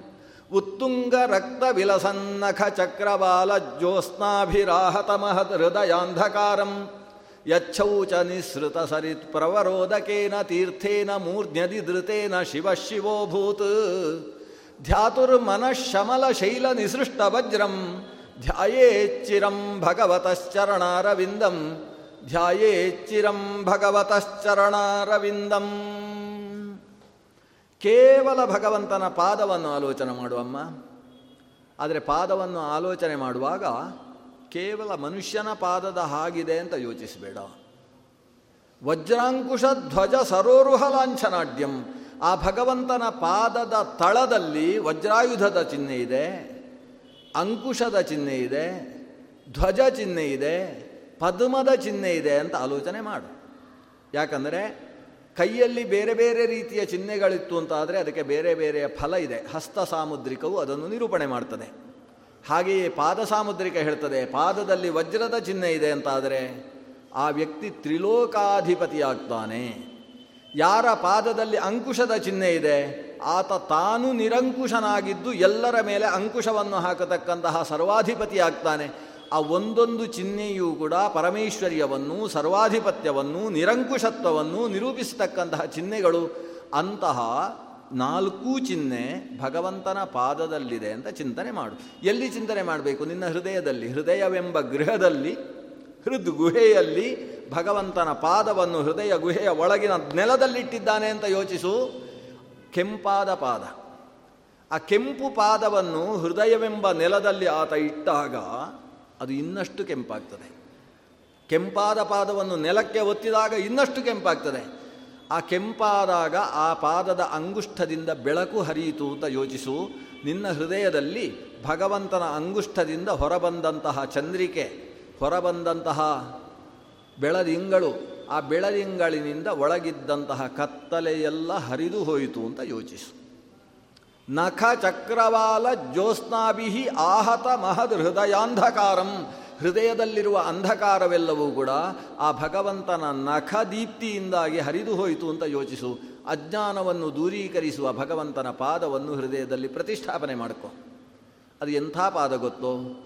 ಈ ಭಗವಂತ ಬಲಿಯನ್ನು ನಿಗ್ರಹಿಸುವುದಕ್ಕೋಸ್ಕರ. ಮತ್ತು ಬಲಿಯನ್ನು ಅನುಗ್ರಹ ಮಾಡಿ ಮತ್ತೆ ಇಂದ್ರನ ಸ್ಥಾನದಲ್ಲಿ ಬಲಿ ಇಂದ್ರ ಅಂತ ಕರೆಸಿಕೊಳ್ಳುವ ಹಾಗೆ ಇಂದ್ರನ ಸ್ಥಾನದಲ್ಲಿ ಅವನನ್ನು ಕೂಡಿಸುವುದಕ್ಕೋಸ್ಕರ ತಾನು ಆದಿತ್ಯ ಗರ್ಭದಿಂದ ಹನ್ನೆರಡನೆಯ ಮಗನಾಗಿ ಹುಟ್ಟಿ ಬರ್ತಾನೆ ದ್ವಾದಶ ಆದಿತ್ಯರಲ್ಲಿ ಕೊನೆಯವ ಉರುಕ್ರಮ ಅನಿಸಿದ ಭಗವಂತ ವಾಮನ. ಆ ವಾಮನ ರೂಪಿಯಾದಂತಹ ಭಗವಂತ ತಾನು ಬಲಿಯನ್ನು ಅನುಗ್ರಹಿಸುವುದಕ್ಕೋಸ್ಕರ ತಾನು ಮೂರು ಹೆಜ್ಜೆಯಿಂದ ಈ ಲೋಕವನ್ನು ಅಳಿತಾನೆ. ಆ ಮೂರು ಲೋ ಹೆಜ್ಜೆಗಳಲ್ಲಿ ಎರಡು ಹೆಜ್ಜೆಗಳಿಂದ ಸಕಲವನ್ನು ಆವರಿಸಿದಂತಹ ಭಗವಂತ ಆ ಎರಡನೇ ಹೆಜ್ಜೆಯನ್ನು ಸಮಗ್ರ ಎತ್ತರಕ್ಕೆ ಒಯ್ತಾನೆ. ಬ್ರಹ್ಮಾಂಡದ ಕಟಾಹಕ್ಕೆ ಆತನ ಪಾದಾಂಗುಷ್ಠವು ಬಡಿತದೆ. ನೂರು ಯೋಜನದಷ್ಟು ದಪ್ಪಗಿರತಕ್ಕಂತಹ ಆ ಬ್ರಹ್ಮಾಂಡದ ಕಟಾಹ ಭಗವಂತನ ಅಂಗುಷ್ಠದ ಮೆಲ್ಲನೆ ತಾಗುವಿಕೆ ಮಾತ್ರದಿಂದಲೇ ಒಡೆದು ಚೂರಾಗ್ತದೆ. ಒಡೆದಾಗ ಅದರ ಹೊರಭಾಗದಲ್ಲಿದ್ದಂತಹ ಜಲಾವರಣ ಒಳಗೆ ನುಗ್ಗುವುದಕ್ಕೆ ಪ್ರಾರಂಭವಾಗ್ತದೆ. ಈ ಭೂಮಿಯ ಒಳಗಿನ, ಈ ಬ್ರಹ್ಮಾಂಡದ ಒಳಗಿನ ಭಾಗಕ್ಕಿಂತ ಹತ್ತು ಪಟ್ಟು ಹೆಚ್ಚಿರುವ ಜಲಾವರಣ ಒಳಗೆ ನುಗ್ಗಿದರೆ ಸೃಷ್ಟಿಯೆಲ್ಲ ನಾಶವಾದೀತು ಅಂತ ಯೋಚಿಸಿದ ಸೃಷ್ಟಿಕರ್ತಾರನಾದಂತಹ ಚತುರ್ಮುಖ ತನ್ನ ಕೈಯಲ್ಲಿದ್ದಂತಹ ಕಮಂಡಲುವನ್ನು, ಆ ನೀರಿನನ್ನು ತಾನು ಸಂಗ್ರಹಿಸುವುದಕ್ಕೋಸ್ಕರ ಬಳಸಿಕೊಂಡ ಕಮಂಡಲುವಿನಲ್ಲಿ ಸಂಗೃಹೀತವಾದಂತಹ ಜಲದಿಂದ ಮತ್ತೆ ಸುರಿಯುವ ನೀರನ್ನು ಸಾಕ್ಷಾತ್ ವಾಯುದೇವ ಅದರ ಒಳಗೆ ಸಹಸ್ರ ರೂಪಗಳಿಂದ ಪ್ರವೇಶ ಮಾಡಿ ಅದನ್ನು ಸರಿಗೊಳಿಸಿದ, ಒಳಗೆ ಬಂದಂತಹ ಬ್ರಹ್ಮಾಂಡ ಬಹಿರ್ಭೂತವಾದಂತಹ ಶುದ್ಧ ಜಲವನ್ನು ಕಮಂಡಲುವಿನಲ್ಲಿ ಧರಿಸಿದಂತಹ ಚತುರ್ಮುಖ ತನ್ನ ಲೋಕದ ತನಕ ಬೆಳೆದು ಬಂದಿದ್ದಂತಹ ಭಗವಂತನ ಆ ಪಾದಾರವಿಂದವನ್ನು ಅದರಿಂದ ತೊಳೆದ. ಯಚ್ಛೌಚ ನಿಸೃತ ಜಲ. ಅವನ ಪಾದಶೌಚದಿಂದ ಸುರಿದಂತಹ ನೀರು ಅದು ಕೆಳಕ್ಕೆ ಸುರಿಯಿತು. ಅದೆಷ್ಟೋ ಸಾವಿರ ವರ್ಷಗಳು ಕಳೆದ ಮೇಲೆ ಆಕಾಶದಲ್ಲಿ ಸರ್ ಅನ್ನುವ ಲೋಕವನ್ನು ದಾಟಿಕೊಂಡು ಸಪ್ತರ್ಷಿ ಮಂಡಲದ ಹತ್ತಿರ ಧ್ರುವ ಮಂಡಲಕ್ಕೆ ಸುರಿಯಿತು. ಧ್ರುವ ಅದರಲ್ಲಿ ಮಿಂದು ಎದ್ದ, ಧ್ರುವನಿಂದ ಕೆಳಗೆ ಸಪ್ತರ್ಷಿ ಮಂಡಲದ ಕಡೆಗೆ ಸಿ, ಸಿಡಿಯಿತು. ಅಲ್ಲಿದ್ದಂತಹ ಕಶ್ಯಪ, ಅತ್ರಿ, ಭರದ್ವಾಜ, ವಿಶ್ವಾಮಿತ್ರ, ಗೌತಮ, ಜಮರಗ್ನಿ, ವಸಿಷ್ಠ ಅಂತಕ್ಕಂತಹ ಸಪ್ತ ಋಷಿಗಳು ಕೂಡ ಆ ಜಲದಲ್ಲಿ ಮಿಂದು ಎದ್ದರು. ಆಕಾಶಗಂಗೆಯಾಗಿ ಹರಿದಂತಹ ನೀರು ಯುಗ ಸಹಸ್ರೋಪಲಕ್ಷಣೇನ ಮಹತಾಕಾಲೇನ ಭುವೋ ಮೂರ್ಧಾನಂ ಅವಾತತಾರ ಅದೆಷ್ಟೋ ಯುಗ ಸಹಸ್ರ ಕಾಲದ ನಂತರ ಭೂಮಿಯ ಮೂರ್ಧಸ್ಥಾನವೆನಿಸಿದಂತಹ ಮೇರುವಿನ ಮೇಲೆ ಬಿತ್ತು. ಮೇರುವಿನಿಂದ ನಾಲ್ಕು ದಿಕ್ಕಿನ ಕಡೆಗೆ ನಾಲ್ಕಾಗಿ ಚಕ್ಷು, ಭದ್ರ ಮತ್ತು ಸೀತಾ ಮತ್ತು ಅಲಕನಂದ ಅನ್ನುವ ಹೆಸರಿಂದ ಹರಿಯಿತು. ದಕ್ಷಿಣಕ್ಕೆ ಹರಿದು ಬರತಕ್ಕಂತಹ ಅಲಕನಂದ ಅನ್ನುವ ಆ ಗಂಗಾ ಮತ್ತೆ ಭಗೀರಥ ತಂದಂತಹ ಭಾಗೀರಥಿಯ ಜೊತೆಗೆ ಸೇರಿಕೊಂಡು ಭೂಮಿಯಲ್ಲಿ ಹರಿದು ಬಂತು. ಆದರೆ ಭೂಮಿಗೆ ಇಳಿಯುವಂತಹ ಹೊತ್ತಿಗೆ ಭೂಮಿ ಪುಡಿಯಾಗಬಾರದು ಅನ್ನುವ ದೃಷ್ಟಿಯಿಂದ ಸಾಕ್ಷಾತ್ ರುದ್ರದೇವ ಬಂದು ಆ ಭಗವಂತನ ಪಾದ ಶೌಚ ದಲವನ್ನು ಶಿರದಲ್ಲಿ ಧರಿಸಿ ಗಂಗಾಧರ ನೆನೆಸಿದ ಶಿವ ಮೇಲ್ನೋಟ ಕಪಾಲವನ್ನು ಧರಿಸಿಕೊಂಡು ರುಂಡಗಳ ಶಿರ ಮಾಲೆಯನ್ನು ಶಿರದಲ್ಲಿ ಧಾರಣೆ ಮಾಡಿಕೊಂಡು ಚಿತೆಯನ್ನೇ ತನ್ನ ವಾಸಭೂಮಿಯನ್ನಾಗಿಸಿಕೊಂಡು ನಿವಾಸ ನಿಲಯಶ್ಚಿತ ತವ ಶಿರಸ್ತತಿರ್ ಮಾಲಿಕ, ಕಪಾಲಮಪಿ ತೇಕರೇ ತ್ವಮಶಿವೋಸ್ಯನಂತರ್ಧಿಯಾಂ ಹೊರನೋಟದಿಂದ ಅಶಿವನಾಗಿ ಕಾಣಿಸತಕ್ಕಂತಹ ಶಿವ, ಯಾವಾಗ ಭಗವಂತನ ಪರಮ ಪವಿತ್ರವಾದ ಪಾದ ಜಲವನ್ನು ಶಿರದಲ್ಲಿ ಧರಿಸಿದನೋ ಯಚ್ಛೌಚ ನಿಸೃತ ಸರಿತ್ ಪ್ರವರೋಧಕೇನ ತೀರ್ಥೇನ ಮೂರ್ಧಿ ಅಧಿದೃತೇನ ಶಿವ, ಶಿವೋಭೂತ್. ಅದನ್ನು ಧರಿಸಿದ ಕಾರಣದಿಂದ ಅಶಿವ ಸ್ವರೂಪದಲ್ಲಿ ಮೇಲ್ನೋಟಕ್ಕೆ ಕಾಣಿಸ್ತಾ ಇದ್ದಂತಹ ಪರಶಿವ ತಾನು ನಿಜವಾಗಿಯೂ ಪರಮ ಮಂಗಳ ಸ್ವರೂಪಿಯಾಗಿ ಶಿವನೆನಿಸಿದ್ದಾನೆ. ಹಾಗಾದರೆ ಆ ಭಗವಂತನ ಪಾದ ಅದರಿಂದ ಸುರಿದ ನೀರು ಎಲ್ಲರನ್ನೂ ಪವಿತ್ರೀಕರಿಸುತ್ತೆ ಅಂತ. ಆದರೆ ಆ ಪರಮ ಪವಿತ್ರವಾದ ಪಾದದ ಶ್ರೇಷ್ಠತೆ ಏನು ಅಂತ ಯೋಚನೆ ಮಾಡು. ಅದು ನಿನ್ನ ಹೃದಯದಲ್ಲಿ ಕಂಡಂತಹ ಆ ಪಾದ ಸಾಮಾನ್ಯ ಪಾದ ಅಲ್ಲ, ಅದು ಬೀಸಿ ಒಗೆದ ವಜ್ರಾಯುಧ. ಯಾವುದಕ್ಕೆ? ಹೃದಯದಲ್ಲಿರುವ ಪಾಪವೆಂಬ ಶೈಲಗಳ ಮೇಲೆ ಬೀಸಿದ ವಜ್ರಾಯುಧ. ನಿಸೃಷ್ಟ ವಜ್ರಂ. ಧ್ಯಾಯೇತ್ ಚಿರಂ ಭಗವತ ಶರಣಾರವಿಂದಂ ಇಂತಹ ಭಗವಂತನ ಪಾದ ಕಮಲವನ್ನು ಹೃದಯದಲ್ಲಿ ಚಿರಕಾಲ ಧ್ಯಾನ ಮಾಡು. ಚರಣ ಕಮಲ ಅಂತ ಶಬ್ದವನ್ನು ಪ್ರಯೋಗಿಸ್ತಾನೆ ಕಪಿಲದೇವ. ಕಮಲ ನೋಡಿದಷ್ಟು ನೋಡ್ತಾ ಇರಬೇಕು ಅಂತ ಅನಿಸುತ್ತೆ. ಅದು ಒಂದು ರೀತಿ ಕಣ್ಣಿಗೆ ಆಹ್ಲಾದಕತೆಯನ್ನು ಆರೋಗ್ಯವನ್ನೂ ಕೊಡುವಂಥದ್ದು ಕಮಲದ ಗುಣಧರ್ಮ. ಕಣ್ಣಿನಲ್ಲಿ ಏನಾದರೂ ದೋಷ ಇದ್ದರೆ ಆಯುರ್ವೇದ ಹೇಳ್ತದೆ, ಕಮಲವನ್ನು ದಿವಸಕ್ಕೆ ಹದಿನೈದು ನಿಮಿಷದ ಹೊತ್ತು ನೋಡು ಅಂತ. ನಮಗೀಗ ಕಮಲ, ಬಿ ಜೆ ಪಿ ಕಮಲ ಬಿಟ್ಟರೆ ಬೇರೆ ಕಮಲ ಗೊತ್ತೇ ಇಲ್ಲ, ಅದರಿಂದ ಸಮಸ್ಯೆ ಆಗಿರೋದು. ನಿಜವಾದ ಕಮಲ ಹೇಗಿದೆ ಅಂತ ಗೊತ್ತಿಲ್ಲದೆ ಇರುವ ಸ್ಥಿತಿಯಲ್ಲಿ ನಾವಿದ್ದೇವೆ. ಆ ಕಮಲ ಕೆಂಬಣ್ಣದ ಕಮಲ, ಪದ್ಮ ಅಂತ ಕರೆಯುವುದು ಕೆಂಬಣ್ಣದ ಕಮಲಕ್ಕೆ, ಬಿಳಿಯಾದ ಕಮಲವನ್ನು ಪದ್ಮ ಅಂತ ಕರೆಯುವುದಿಲ್ಲ. ಬಿಳಿಯಾದ ಕಮಲವನ್ನು ಪುಂಡರೀಕ ಅಂತ ಕರೀತಾರೆ. ಪುಂಡರೀಕ ಬೇರೆ, ಪದ್ಮ ಬೇರೆ. ಕಮಲ ಅಂತ ಕರೆಯುವುದು ಪದ್ಮವನ್ನು. ನಸುಗೆಂಪು ಬಣ್ಣದ ಕಮಲ. ಆ ಕಮಲವನ್ನು ನೀವು ಹೀಗೆ ಅದರ ದಲವನ್ನು ನೋಡ್ತಾ ಇದ್ದರೆ ಕಣ್ಣು ಜಾರಿದ ಅನುಭವ ಆಗ್ತದೆ. ಅದು ಜಾರಿಸುತ್ತೆ ಜಾರುವುದು ಅದರ ಸ್ವಭಾವ. ಕಣ್ಣು ಅಲ್ಲಿದ್ದರೆ ಕಣ್ಣು ಅಲ್ಲಿಂದ ಜಾರ್ತಾ ಇದೆ ಜಾರ್ತಾ ಇದೆ ಅನ್ನುವ ಭಾವ ಕಣ್ಣಿನಲ್ಲಿ ಬರ್ತದೆ. ಈ ಭಾವದಿಂದ ನೀವು ನೆಟ್ಟ ಕಣ್ಣಿನಿಂದ ಕಮಲವನ್ನು ಒಂದಿಷ್ಟು ಹೊತ್ತು ನೋಡ್ತಾ ಇದ್ದರೆ ಅದು ಕಣ್ಣಿಗೆ ಒಂದು ಥರದ ಚಿಕಿತ್ಸೆ. ಥೆರಫಿ ಅಂತ ಕರೀತಾರೆ ಅದೊಂದು ರೀತಿಯ ಚಿಕಿತ್ಸೆ. ಆ ಕಮಲವನ್ನು ನೋಡ್ತಾ ಇದ್ದಂತಹ ಕಣ್ಣು ಕೂಡ ಕಮಲ ಆಗ್ತದೆ. ಅದು ನೇತ್ರ ಕಮಲ ಅಂತೇವೆ. ಅದರಲ್ಲೂ ಕೂಡ ಪ್ರಫುಲ್ಲತೆ ಅನ್ನೋದು ಪ್ರಾಪ್ತವಾಗ್ತದೆ. ಅಂತಹ ಕಮಲ, ನೋಡಿದಷ್ಟು ನೋಡಬೇಕು ಅಂತ ಅನಿಸತಕ್ಕಂತಹ ಪ್ರಫುಲ್ಲತೆ, ಭಗವಂತನ ಪಾದವೂ ಕೂಡ ಕಮಲದ ಹಾಗೆ ಆಹ್ಲಾದಕವಾಗಿದೆ. ನೋಡಬೇಕು ನೋಡಬೇಕು ಅಂತ ಅನಿಸುವ ಕಮಲ ಅಂತ ಯೋಚನೆ ಮಾಡು ಪಾದದಲ್ಲಿ. ಚರಣಾರವಿಂದ, ಅದು ಚರಣವೆಂಬ ಕಮಲ. ಅಷ್ಟೇ ಅಲ್ಲ, ಕಮಲ ನಸುಗೆಂಪು ಬಣ್ಣದ್ದು, ಭಗವಂತನ ಪಾದವೂ ಕೂಡ ನಸುಗೆಂಪು ಬಣ್ಣದ್ದು ಅಂತ ಯೋಚಿಸು. ಕಮಲವು ಸ್ನಿಗ್ಧ, ಅದನ್ನು ನೀರಿನಲ್ಲಿ ಹಾಕಿ ತೆಗೆದರೆ ಅದು ನೀರು ಅಂಟಿಸಿಕೊಳ್ಳುವುದಿಲ್ಲ ಕಮಲದ ಪತ್ರ. ಹಾಗೆಯೇ ಭಗವಂತನ ಪಾದವು ಕೂಡ ಸ್ನಿಗ್ಧ, ಸ್ನೇಹ, ಎಣ್ಣೆ ಹಚ್ಚಿದ ಪಾದವೋ ಅನಿಸುವ ಹಾಗೆ ಹೊಳೆಯತಕ್ಕಂಥದ್ದು. ಅದು ಏನನ್ನು ಅಂಟಿಸಿಕೊಳ್ಳದೇ ಇರತಕ್ಕಂತಹ ಪಾದ ಅಂತ ಯೋಚಿಸು. ಪಾದ ಕಮಲವನ್ನು ಹೃದಯದಲ್ಲಿ ಆಲೋಚನೆ ಮಾಡು. ಪಾದವನ್ನು ಆಲೋಚನೆ ಮಾಡ್ತಾ ಮನಸ್ಸಿನಲ್ಲಿ ದೃಢವಾದರೆ ಆಮೇಲೆ ಮೆಲ್ಲಕ್ಕೆ ಅವನ ಪಾದದ ಮೇಲ್ಭಾಗದ ಜಾನು ಅಂತ ಕರೆಸಿಕೊಳ್ಳುವ ಭಾಗವನ್ನು ಯೋಚಿಸು. ಅಲ್ಲಿಂದ ಊರು ಅಂತ ಕರೆಸಿಕೊಳ್ಳುವ ತೊಡೆ, ಊರು ಸುಪರ್ಣ ಭುಜಯೋ ರಧಿ ಶೋಭಮಾನವು.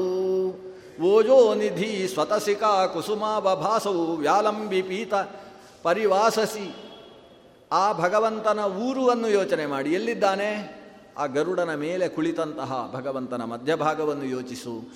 ಅಲ್ಲಿಂದ ಪೀತವಾಸಸ್ಸನ್ನು ಧರಿಸಿರುವ ಭಗವಂತನ ಕಟಿಯನ್ನು ಯೋಚಿಸು. ನಾಭಿಯನ್ನು ನಾಭಿಕ್ರದಂ ಭುವನ ಕೋಶ ಗುಹೋದರಸ್ಥಂ. ಯಾವ ನಾಭಿಯಿಂದ ಚತುರ್ಮುಖ ಬ್ರಹ್ಮ ಆವಿರ್ಭವಿಸಿದ್ದಾನೋ ಅಂತಹ ನಾಭಿಯನ್ನು ಚಿಂತಿಸು. ಆಮೇಲೆ ಹೃದಯವನ್ನು ಆಲೋಚನೆ ಮಾಡು. ಅಲ್ಲಿ ಇಂದಿರಾಪತಿಯಾದ ಭಗವಂತ ಇಂದಿರೆಯನ್ನು ಕೂಡಿಸಿಕೊಂಡಿದ್ದಾನೆ ಅಂತ ಯೋಚಿಸು. ಅದರ ಪಕ್ಕದಲ್ಲಿ ನಾಲ್ಕು ಕೈಗಳನ್ನು ಯೋಚಿಸು. ಬಾಹೂನುಶ್ಚ ಮಂದರಗಿರೇ ಪರಿವರ್ತನೇನ ನಿರ್ಡಿಕ್ತ ಬಾಹುವಲಯಾನ್ ಅಧಿಲೋಕಪಾಲಾನ್. ಬಾಹೂನ್ ಅಂತ ಹೇಳ್ತಾರೆ. ಇದು ಬಹುವಚನದ ಶಬ್ದ. ಸಾಮಾನ್ಯವಾಗಿ ನಮ್ಮಲ್ಲಿ ಎರಡು ಬಾಹು ಅಂತ ವ್ಯವಸ್ಥೆ. ಭಗವಂತನ ಬಾಹುಗಳೆರಡನ್ನೂ ಯೋಚಿಸುವಂಥ ದ್ವಿವಚನವನ್ನು ಬಳಸಲಿಲ್ಲ, ಬಹುವಚನವನ್ನು ಬಳಸಿದ್ದು. ಹಾಗಾದರೆ ಎರಡಕ್ಕಿಂತ ಹೆಚ್ಚು ಕೈಗಳನ್ನು ಯೋಚಿಸು. ಎರಡಕ್ಕಿಂತ ಹೆಚ್ಚು ಅಂತ ಹೇಳಿದರೆ ಮೂರು ಅಂತ ಯೋಚನೆ ಮಾಡಲಿಕ್ಕೆ ಆಗುವುದಿಲ್ಲ ಅದು ಸ್ವಲ್ಪ ಆಟೋ ರಿಕ್ಷಾದ ಹಾಗೆ ಬ್ಯಾಲೆನ್ಸ್ ಆಗುವುದಿಲ್ಲ ಮೂರು ಕೈಯನ್ನು ಯೋಚನೆ ಮಾಡಲಿಕ್ಕೆ ಆಗುವುದಿಲ್ಲ ಹಾಗಾಗಿ ಬಹುವಚನ ಹೇಳಿದ್ರಿಂದ ನಾಲ್ಕು ಅಂತ, ಮಿನಿಮಮ್ ನಾಲ್ಕು ಯೋಚನೆ ಮಾಡಲೇಬೇಕು. ನಾಲ್ಕರ ಮೇಲೆ ಬೇಕಾದರೆ ಎಂಟು. ಅಷ್ಟಗುಣೋ ಅಷ್ಟ ಬಾಹು ಅಂತ. ಅದು ಅಷ್ಟು ಎಂಟು ಆಗ್ಬೋದು. ಆಮೇಲೆ ಷೋಡಶ ಬಾಹು ಆಗ್ಬೋದು. ಆಮೇಲೆ ಮೂವತ್ತ ಎರಡು ಬಾಹುಗಳು ಬೇಕಾದರೂ ಆಗ್ಬೋದು. ಆಮೇಲೆ ಸಹಸ್ರಾರು ಸಹಸ್ರ ಬಾಹು ವಿಶ್ವತೋ ಬಾಹುರತ, ವಿಶ್ವತಸ್ಮಾತ್. ಅದು ಎಷ್ಟು ಕೈಗಳನ್ನು ಬೇಕಾದರೂ ಯೋಚಿಸು. ಆದರೆ ಕಡಿಮೆ ಅಂದರೆ ಭಗವಂತನಿಗೆ ನಾಲ್ಕು ಕೈಗಳನ್ನು ಯೋಚಿಸು. ಆ ಕೈಗಳು ಹೇಗಿದ್ದಾವೆ ಗೊತ್ತು? ಕೈಗಳಲ್ಲಿ ಕಂಕಣಗಳನ್ನು ಧರಿಸಿದ್ದಾನೆ. ಅಪ್ಪಟ ಬಂಗಾರದ ಕಂಕಣಗಳು ಅವುಗಳು. ಅಪ್ಪಟ ಬಂಗಾರ ಅಂದರೆ ಎಷ್ಟೋ ಸಮಯ ಆಯಿತು ಧರಿಸಿ. ಯಾಕಂದರೆ ಅವ ಅನಾದಿ ಪುರುಷ ಅವ. ಅದೆಷ್ಟೋ ಕಾಲದಿಂದ ಆ ಬಂಗಾರ ಧರಿಸಿದ್ದಾನೆ. ಆದರೆ ಈಗ ನೀವು ನೋಡಿದರೆ ಈಗ ತಾನೇ ಪುಟಕ್ಕಿಟ್ಟ ಬಂಗಾರದ ಹಾಗೆ ಕಾಣಿಸುತ್ತೆ ಅವನ ಕೈಯಲ್ಲಿ ಬಂಗಾರ. ನಿನ್ನ ಹೃದಯದಲ್ಲಿ ಇದನ್ನು ಯೋಚಿಸು. ಅವನ ಕಂಕಣ ಈಗ ತಾನೇ ಪುಟಕ್ಕಿಟ್ಟಂತಹ ಬಂಗಾರ. ಅಲ್ಲ, ಯಾರು ಅಷ್ಟು ಚೆನ್ನಾಗಿ ತೊಳೆದು ಕೈಗೆ ಹಚ್ಚಿದ್ದು? ಲಕ್ಷ್ಮೀದೇವಿಗೆ ಅಷ್ಟು ಪುರುಸೋತಿದೆಯಾ ಏನು ಕಥೆ? ಇದೆಲ್ಲ ಹಾಗಲ್ಲ. ಭಗವಂತನ ಕೈಯ ಬಂಗಾರ ಯಾಕೆ ಅಷ್ಟು ಚೆನ್ನಾಗಿ ಫಳಫಳ ಇದೆ ಅಂದರೆ, ಅವನು ಮಂದರ ಪರ್ವತಕ್ಕೆ ಸುತ್ತಿದಂತಹ ವಾಸುಕಿಯನ್ನು ತಾನೇ ಎರಡು ಕೈಯಲ್ಲಿ ಹಿಡ್ಕೊಂಡಿದ್ದಾನೆ. ಒಂದು ಕೈಯಲ್ಲಿ ಅದರ ಬಾಲ, ಇನ್ನೊಂದು ಕೈಯಲ್ಲಿ ಅದರ ತಲೆ. ಮಂದರಗಿರೇಹೇ ಪರಿವರ್ತನೇನ ನಿರ್ಣಿಕ್ತ ಬಾಹುವಲಯಾನ್. ಅಜಿತ ಅನ್ನುವ ರೂಪದಿಂದ ತಾನೇ ಕ್ಷೀರಸಾಗರ ಮಥನ ಮಾಡ್ತಾನೆ. ದೇವತೆಗಳು, ಅಸುರರು ವಿಷದಿಂದಾಗಿ ಕಂಗೆಟ್ಟು ಅಡ್ಡ ಬಿದ್ದಾಗ ತಾನೇ ಕೂತ್ಕೊಂಡು ಮಥನ ಮಾಡ್ತಾನೆ. ಒಂದು ಕೈ ಆ ಕಡೆ, ಒಂದು ಕೈ ಈ ಕಡೆ. ಮೇಘಶ್ಯಾಮ ಕನಕ ಪರಿಧಿ. ಅದ್ಭುತವಾದ ಅಜಿತ ರೂಪದಿಂದ ಭಗವಂತನ ಮಥನ. ಕ್ಷೀರಸಾಗರ ಎಷ್ಟು ದೊಡ್ಡದು. ಅದರ ಈ ಕಡೆ ದಂಡೆಯಲ್ಲಿ ಒಂದು ಕಾಲು, ಆ ಕಡೆ ದಂಡೆಯಲ್ಲಿ ಒಂದು ಕಾಲಿಟ್ಟು ಅಲ್ಲೂ ಇಲ್ಲೂ ಹಿಡ್ಕೊಂಡು ಮಥನ ಮಾಡ್ತಾ ಇದ್ದಾನೆ ಭಗವಂತ. ಆ ರೀತಿ ಮಥನ ಮಾಡುವ ಹೊತ್ತಿಗೆ ವೇಗವಾಗಿ ಮಥಿಸಿದಾಗ ಕ್ಷೀರಸಾಗರದ ಕ್ಷೀರ ಎತ್ತರಕ್ಕೆ ಹಾರಿತು. ಎತ್ತರಕ್ಕೆ ಹಾರುವಾಗ ಇವನ ಕೈಗಳಿಗೆ ಅಪ್ಪಳಿಸಿದೆ. ಕೈಗಳಲ್ಲಿರತಕ್ಕಂತಹ ಬಳೆಗಳು, ಕೈಗಳಲ್ಲಿರತಕ್ಕಂತಹ ಕಂಕಣಗಳು, ಅದು ಆ ಹಾಲಿನ ಪೆಟ್ಟಿಗೆ ಮ ಶುದ್ಧ ಶುದ್ಧವಾಗಿ ಫಳ ಫಳ ಫಳ ಅಂತ ಹೇಳ್ತಾ ಇದ್ದಾವೆ. ಅದು ಲಕ್ಷ್ಮೀದೇವಿ ತೊಳೆದದ್ದಲ್ಲ ಲಕ್ಷ್ಮೀದೇವಿಯ ಅಪ್ಪ ತೊಳೆದಿಟ್ಟದ್ದು. ಕ್ಷೀರಸಾಗರ ಅಂದರೆ ವರುಣ. ಕ್ಷೀರಸಾಗರ ತೊಳೆದಿಟ್ಟದ್ದೇ ಹೊರತು ಭಗವಂತ ಲಕ್ಷ್ಮೀದೇವಿ ಅಲ್ಲ. ಅಂತಹ ಮಂದರಗಿರೇ ಪರಿವರ್ತನೇನ ನಿರ್ಣಿಕ್ತ ಬಾಹುವಲಯನ್ ಅಧಿ ಲೋಕಪಾಲನ್ ಭಗವಂತನಿಗೆ ನಾಲ್ಕು ಕೈಗಳು ಯಾಕೆ? ನಮಗಾದರೆ ಎರಡು ಕೈಗಳು ಯಾಕೆ ಅಂತ ಹೇಳಿದರೆ ನಾವು ಊಟ ಕೊಡ್ತೇವೆ, ಉತ್ತರ ಕೊಡ್ತೇವೆ. ಒಂದು ತಿನ್ನುವುದಕ್ಕೆ ಮತ್ತೊಂದು ಮತ್ತೊಂದಕ್ಕೆ ನಮ್ಮಲ್ಲಿ ಉತ್ತ ಕಾರಣ ಇರ್ತದೆ. ಕೈ ಯಾಕೆ ಅಂದರೆ ಅದೆಲ್ಲ ನಮಗೆ ಹೊಟ್ಟೆ ತುಂಬಿಸುವುದರಲ್ಲಿ ಪ್ರಧಾನ ಪಾತ್ರ ಇರುವುದು ಅದರಲ್ಲಿ ಅಂತ ನಾವು ಉತ್ತರ ಕೊಡಲಿಕ್ಕೆ ಆಗ್ತದೆ ಭಗವಂತನ ಹತ್ರ ಕೇಳಿದ್ರಿ ನಿಮಗೆ ನಾಲ್ಕು ಕೈ ಯಾಕೆ? ಹದಿನಾರು ಕೈ ಯಾಕೆ? ಮೂವತ್ತೆರಡು ಕೈ ಯಾಕೆ? ಸಾವಿರ ಕೈ ಯಾಕೆ ಅಂತ ಅವನ ಹತ್ರ ಕೇಳಿದರೆ ಏನು ಹೇಳ್ತಾನೆ ಭಗವಂತ? ನಿಮಗೋಸ್ಕರ ಅಂತ ಹೇಳ್ತಾರೆ. ನಾನು ಊಟ ಮಾಡುವುದು ಅಂತಿಲ್ಲ. ನಾನು ಊಟ ಕೊಡುವುದಕ್ಕೋಸ್ಕರ ಕೈ ಇಟ್ಟುಕೊಂಡಿರೋದು. ಆಚಾರ್ಯರು ಹೇಳ್ತಾರೆ ನಂಗೆ ಭಗವಂತನಿಗೆ ಯಾಕೆ ಕೈಗಳು? ಪೀನ ವೃತ್ತಾಹ ಜಗದ್ರಕ್ಷಾ ಕೇವಲೋದ್ಯೋಗಿನೋ ನಿಶಂ. ಆ ಪೀನವೃತ್ತವಾದ ಭಗವಂತನ ಕೈ ಏನು ಗೊತ್ತೋ? ಜಗದ್ರಕ್ಷಾ ಕೇವಲೋದ್ಯೋಗಿನ. ಅದಕ್ಕೆ ಉದ್ಯೋಗ ಒಂದೇ. ಜಗದ್ರಕ್ಷೆ ಎಂಬ ಉದ್ಯೋಗ ಬಿಟ್ಟರೆ ಬೇರೆ ಉದ್ಯೋಗ ಇಲ್ಲ. ಅಂತಹ ಕೈಗಳು. ಅವ ಲೋಕಕ್ಕೆ ಕೊಡುವುದಕ್ಕೋಸ್ಕರ ಅನಂತ ಕೈಗಳನ್ನು ಪಡೆದಿದ್ದಾನೆ. ತೆಗೆದುಕೊಳ್ಳುವ ಕೈಗಳು ಅನಂತಗಳಿರುವುದರಿಂದ ಭಗವಂತ ಕೊಡುವುದಕ್ಕೋಸ್ಕರ ಅನಂತ ಕೈಗಳಲ್ಲ ಆದ್ದರಿಂದ ಭಗವಂತ ಅಧಿ ಲೋಕಪಾಲನ್ನು ಲೋಕದ ರಕ್ಷಣೆಗೋಸ್ಕರ ಇರುವ ಕೈಗಳು, ಲೋಕದ ರಕ್ಷಣೆಗೋಸ್ಕರ ಕೆಲವನ್ನು ಹಿಡ್ಕೊಂಡಿದ್ದಾನೆ. ಒಂದು ಚಕ್ರ, ಒಂದು ಶಂಖ, ಒಂದು ಕೌಮೋದಕಿ ಅನ್ನುವ ಗದೆ. ಕೌಮೋದಕೀಂ ಭಗವತೋ ದಯಿತಾಂ ಸ್ಮರೇತ. ದಿಗ್ಧಾಂ ಅರಾತಿ ಭಟ ಶೋಣಿತ ಕರ್ದಮೇನ. ಒಂದು ಕೈಯಲ್ಲಿ ಸುದರ್ಶನ ಚಕ್ರವನ್ನು ಆಲೋಚನೆ ಮಾಡಮ್ಮ. ಸುದರ್ಶನ ಚಕ್ರ, ಅದು ದಶಶತಾರ, ಅಸಹ್ಯ ತೇಜ. ಅದರ ತೇಜಸ್ಸನ್ನು ಸೂರ್ಯನೂ ಸಹಿಸಲಾರ. ಸೂರ್ಯ ಕೋಟಿ ಸಮಪ್ರಭ, ಸುದರ್ಶನ ಮಹಾಜ್ವಾಲ ಕೋಟಿ ಸೂರ್ಯ ಸಮಪ್ರಭ. ಸಾಮಾನ್ಯ ಸುದರ್ಶನ ಅಲ್ಲ ಭಾರೀ ತೇಜಸ್ಸಿನಿಂದ ತುಂಬಿದಂತಹ ಸುದರ್ಶನ ಚಕ್ರ, ಸೂರ್ಯನಿಗೆ ಬೆಳಕು ಕಟ್ಟಂತಹ ಸುದರ್ಶನ, ದರ್ಶನ ಮಾಡ್ತಾ ಇದ್ದರೆ ನಮ್ಮ ದುರ್ದರ್ಶನಗಳೆಲ್ಲ ದೂರವಾಗ್ತವೆ. ಮಾಟ ಮಂತ್ರಾದಿಗಳನ್ನೆಲ್ಲ ದೂರ ಮಾಡಬಲ್ಲ ಮಹಾ ಅಸ್ತ್ರ ಅದು, ಸುದರ್ಶನಾಸ್ತ್ರ ಅದು. ಅಂತಹ ಸುದರ್ಶನ ಅದು ದಶಶತಾರ ಮಸಹ್ಯ ತೇಜ, ಸಹಿಸಲಾಗದ ತೇಜಸ್ಸು. ಆ ಬೆಳಕು ಏನು ಮಾಡ್ತದೆ? ನಮ್ಮ ಕತ್ತಲನ್ನೆಲ್ಲ ದೂರ ಮಾಡ್ತದೆ. ಅಜ್ಞಾನಾಂಧಸ್ಯ ಮೇ ನಿತ್ಯಂ ವಿಷ್ಣೋರ್ ಮಾರ್ಗಂ ಪ್ರದರ್ಶಯ. ಅಜ್ಞಾನದಿಂದ ಕುರುಡನಾದ ನನ್ನ ಮುಂದೆ ಇರುವ ಕತ್ತಲೆಯನ್ನೆಲ್ಲ ಓಡಿಸಿ ಭಗವಂತನ ಮಾರ್ಗವನ್ನು ತೋರಿಸು ಅಂತ ಕೇಳಿಕೊಳ್ಳುವಂತಹ ಸುದರ್ಶನವನ್ನು ಭಗವಂತನ ಕೈಯಲ್ಲಿ ನೀನು ಯೋಚನೆ ಮಾಡು. ಇನ್ನೊಂದು ಕೈಯಲ್ಲಿ, ಶಂಖಂಚ ತತ್ಕರ ಸರೋರುಹ ರಾಜಹಂಸಂ. ಶಂಖವನ್ನು ಯೋಚಿಸು, ಪಾಂಚಜನ್ಯ ಅಂತ ಅದರ ಹೆಸರು, ಅದು ಭಗವಂತನ ಕೈ. ಕೈಯಲ್ಲಿ ಶಂಖ ಪೂರ್ತಿ ಬಿಳಿಯಾಗಿರತಕ್ಕಂಥದ್ದು. ಶಂಖದ ಊದುವ ಭಾಗ ಮತ್ತು ತುದಿಯ ಭಾಗ ಸ್ವಲ್ಪ ಕೆಂಪಾಗಿದೆ. ಭಗವಂತನ ಕೈಯೂ ಕೂಡ ಕೆಂಪು ಕೆಂಪಾದ ಕೈ. ಆ ಕೆಂಪಾದ ಕರಕಮಲದ ಮೇಲೆ ನಿಂತಿರುವ ಬಿಳಿಯಾದಂತಹ ಶಂಖ ಅದರ ಎರಡು ಭಾಗ ಚೊಚ್ಚು ಮತ್ತು ಮೂಲ ಎರಡು ಕೂಡ ಕೆಂಪಾಗಿರುವುದನ್ನು ನೋಡಿದರೆ ಭಗವಂತನ ಕೈಯೆಂಬ ಸ ಒಂದು ಕಮಲದ ಪಕ್ಕದಲ್ಲಿ ಒಂದು ರಾಜಹಂಸ ನಿಂತಿದೆಯೋ ಅಂತ ಅನಿಸುತ್ತೆ. ಹಾಗೆ ನೋಡು. ರಾಜಹಂಸ ಬೆಳ್ಳಗಿರುತ್ತೆ. ಕಮಲ ಅಂದರೆ ಅದಕ್ಕೆ ಬಹಳ ಇಷ್ಟ. ಕಮಲದ ಪಕ್ಕದಲ್ಲಿ ಅದರ ಸುವಾಸನೆಯಿಂದ ಆಸ್ವಾದನೆ ಮಾಡ್ತಾ ನಿಂತಿರತಕ್ಕಂತಹ ರಾಜಹಂಸ. ಹಂಸಕ್ಕೂ ರಾಜಹಂಸಕ್ಕೂ ವ್ಯತ್ಯಾಸ ಇಷ್ಟೇ. ಹಂಸ ಸಮಗ್ರ ಬೆಳ್ಳಗಿದ್ದರೆ ರಾಜಹಂಸದ ಕೊಕ್ಕು ಮತ್ತು ಪಾದ ಎರಡು ಕೆಂಪಾಗಿರ್ತದೆ ಅನ್ನೋದು ವ್ಯತ್ಯಾಸ. ಈ ಭಗವಂತನ ಕೈಯಲ್ಲಿರತಕ್ಕಂತಹ ಈ ಪಾಂಚಜನ್ಯ ಅದರ ಮೂಲ ಮತ್ತು ತುದಿ ಎರಡು ಕೆಂಪಾಗಿದ್ದು ಪೂರ್ತಿ ಬೆಳ್ಳಗಿರುವುದರಿಂದ ರಾಜಹಂಸದ ಹಾಗೆ ಕಾಣಿಸಿದರೆ ಭಗವಂತನ ಕೆಂಪಾದ ಕೈ ಕಮಲದ ಹಾಗೆ ಕಾಣಿಸ್ತದೆ ಅಂತ ಯೋಚಿಸು. ಹೀಗೆ ಯೋಚಿಸ್ತಾ ಕೂತ್ರೆ ನಮಗೆ ಸಮಯ ಇಲ್ಲ.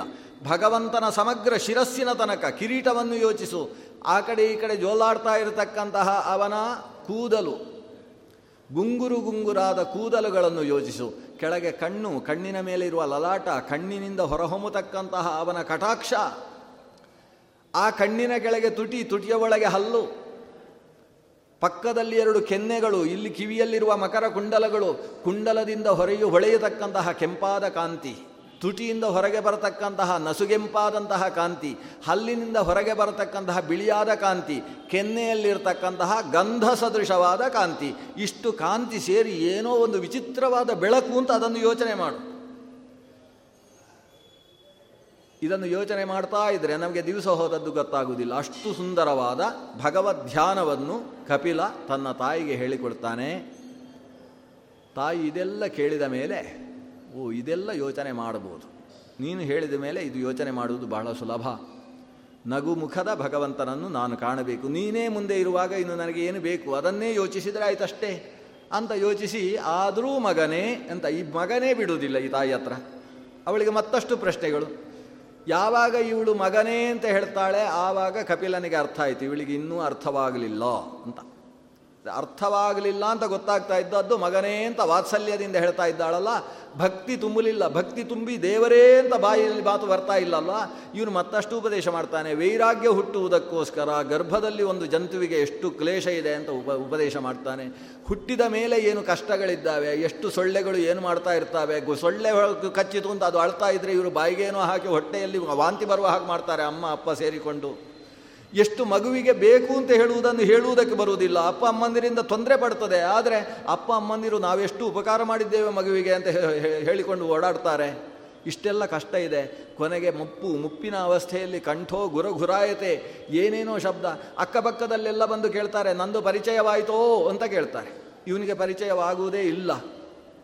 ಪರಿಚಯವಾಗದೆ ಹೋದರೂ ಕೂಡ ಹಾಂ ಹಾಂ ಹಾಂ ಅಂತ ಇವ ಹೇಳ್ತಾ ಇರ್ತಾನೆ. ಬಾಯಿಯಿಂದ ಅಕ್ಷರಗಳು ಹೊರಗೆ ಬರುವುದಿಲ್ಲ. ಕೊನೆಗೆ ಇವನ ಮುಂದೆ ಏನೋ ಪಾರಾಯಣ ಮಾಡ್ತಾ ಇರ್ತಾರೆ. ಆ ಶಬ್ದಗಳನ್ನು ಕೇಳ್ತಾ ಇರ್ತಾನೆ. ನಾನು ಸಾಯಲಿದ್ದೇನೆ ಅಂತ ಆ ಹೊತ್ತಿಗೆ ಎಚ್ಚರ ಬರ್ತದೆ. ಆದರೆ ಸಾಯಲಿದ್ದೇನೆ ಅನ್ನುವ ಎಚ್ಚರ ಬರುವ ಹೊತ್ತಿಗೆ ಅವನಿಗೆ ದೇವರನ್ನು ಸ್ಮರಿಸಬೇಕು ಅಂತ ಗೊತ್ತಾಗುವುದಿಲ್ಲ. ವ್ಯವಹಾರದಲ್ಲಿದ್ದ ಯಾವ್ಯಾವುದೋ ವಿಷಯಗಳು ಆಗ ಎಚ್ಚರಕ್ಕೆ ಬರುವುದಕ್ಕೆ ಪ್ರಾರಂಭವಾಗ್ತವೆ.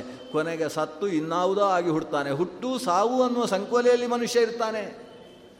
ಆದ್ದರಿಂದ ಅಮ್ಮ ಸಂಕೋಲೆಯಿಂದ ದಾಟುವುದಕ್ಕೆ ಪ್ರಯತ್ನಿಸಬೇಕು. ಈ ಎಲ್ಲ ವಿಷಯ ಕಪಿಲನಿಂದ ಕೇಳಿದ ಕೂಡಲೇ ಈ ತಾಯಿಗೆ ದೇವರೇ ಅಂತ ಬಾಯಲ್ಲಿ ಬಂತು. ಕಪಿಲನಿಗೆ ಸಮಾಧಾನ ಆಯಿತು. ಅಂತೂ ನನ್ನ ಜೀವನದಲ್ಲಿ ಅಮ್ಮನಿಗೆ ಅರ್ಥ ಮಾಡಿಸಿದ್ದೇನೆ ಅಲ್ವಾ ಅಂತ ಅವನಿಗೊಂದು ಖುಷಿಯಾಯಿತು ದೇವಹೂತಿ ಕಪಿಲನಿಗೆ ಪ್ರದಕ್ಷಿಣೆ ಬಂದು ವಿಮಾನದಿಂದ ಕೆಳಗಿಳಿದು ಬಿಂದು ಸರೋವರದ ತಟಿಯಲ್ಲಿ ಪದ್ಮಾಸನ ಹಾಕಿ ಕೂತಿದ್ದಾಳೆ. ನಗುಮುಖದಿಂದ ಪಕ್ಕದಲ್ಲಿ ಬಂದಂತಹ ಮಗನನ್ನೇ ಮನಸ್ಸಿನಲ್ಲಿ ಧ್ಯಾನದಲ್ಲಿ ತುಂಬಿಸಿಕೊಂಡಿದ್ದಾಳೆ. ಈತ ಉಪದೇಶ ಮಾಡಿರತಕ್ಕಂತಹ ಧ್ಯಾನದ ಇಪ್ಪತ್ತೈದು ಹಂತಗಳಲ್ಲಿ ಒಂದೊಂದನ್ನು ಒಂದೊಂದನ್ನು ಸಾಧನೆ ಮಾಡ್ತಾ ಮಾಡ್ತಾ ಸಮಾಧಿಯ ಸ್ಥಿತಿಗೆ ಏರ್ತಾಳೆ. ಹೃತ್ಕಮಲದಲ್ಲಿ ನಗುಮುಖದ ಪ್ರಸನ್ನವದನನಾದ ಭಗವತ್ ಸ್ವರೂಪವನ್ನು ಗಟ್ಟಿಗೊಳಿಸ್ತಾ ಗಟ್ಟಿಗೊಳಿಸ್ತಾ ತನ್ನ ಮೂಲಾಧಾರದ ಚಿಂತನೆಯನ್ನು ಮಾಡಿಕೊಳ್ತಾಳೆ.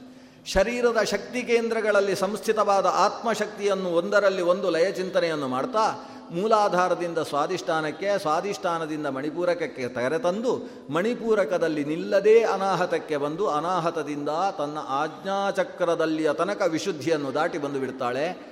ಆ ಹೊತ್ತಿಗೆ ಭಗವಂತನ ಸುಂದರ ರೂಪವನ್ನು ಯೋಚಿಸ್ತಾ ಯೋಚಿಸ್ತಾ ಅದರ ಜೊತೆಗೆ ತಾನು ಶರೀರದಿಂದ ಉತ್ಕ್ರಮಣವನ್ನು ಮಾಡ್ತಾಳೆ.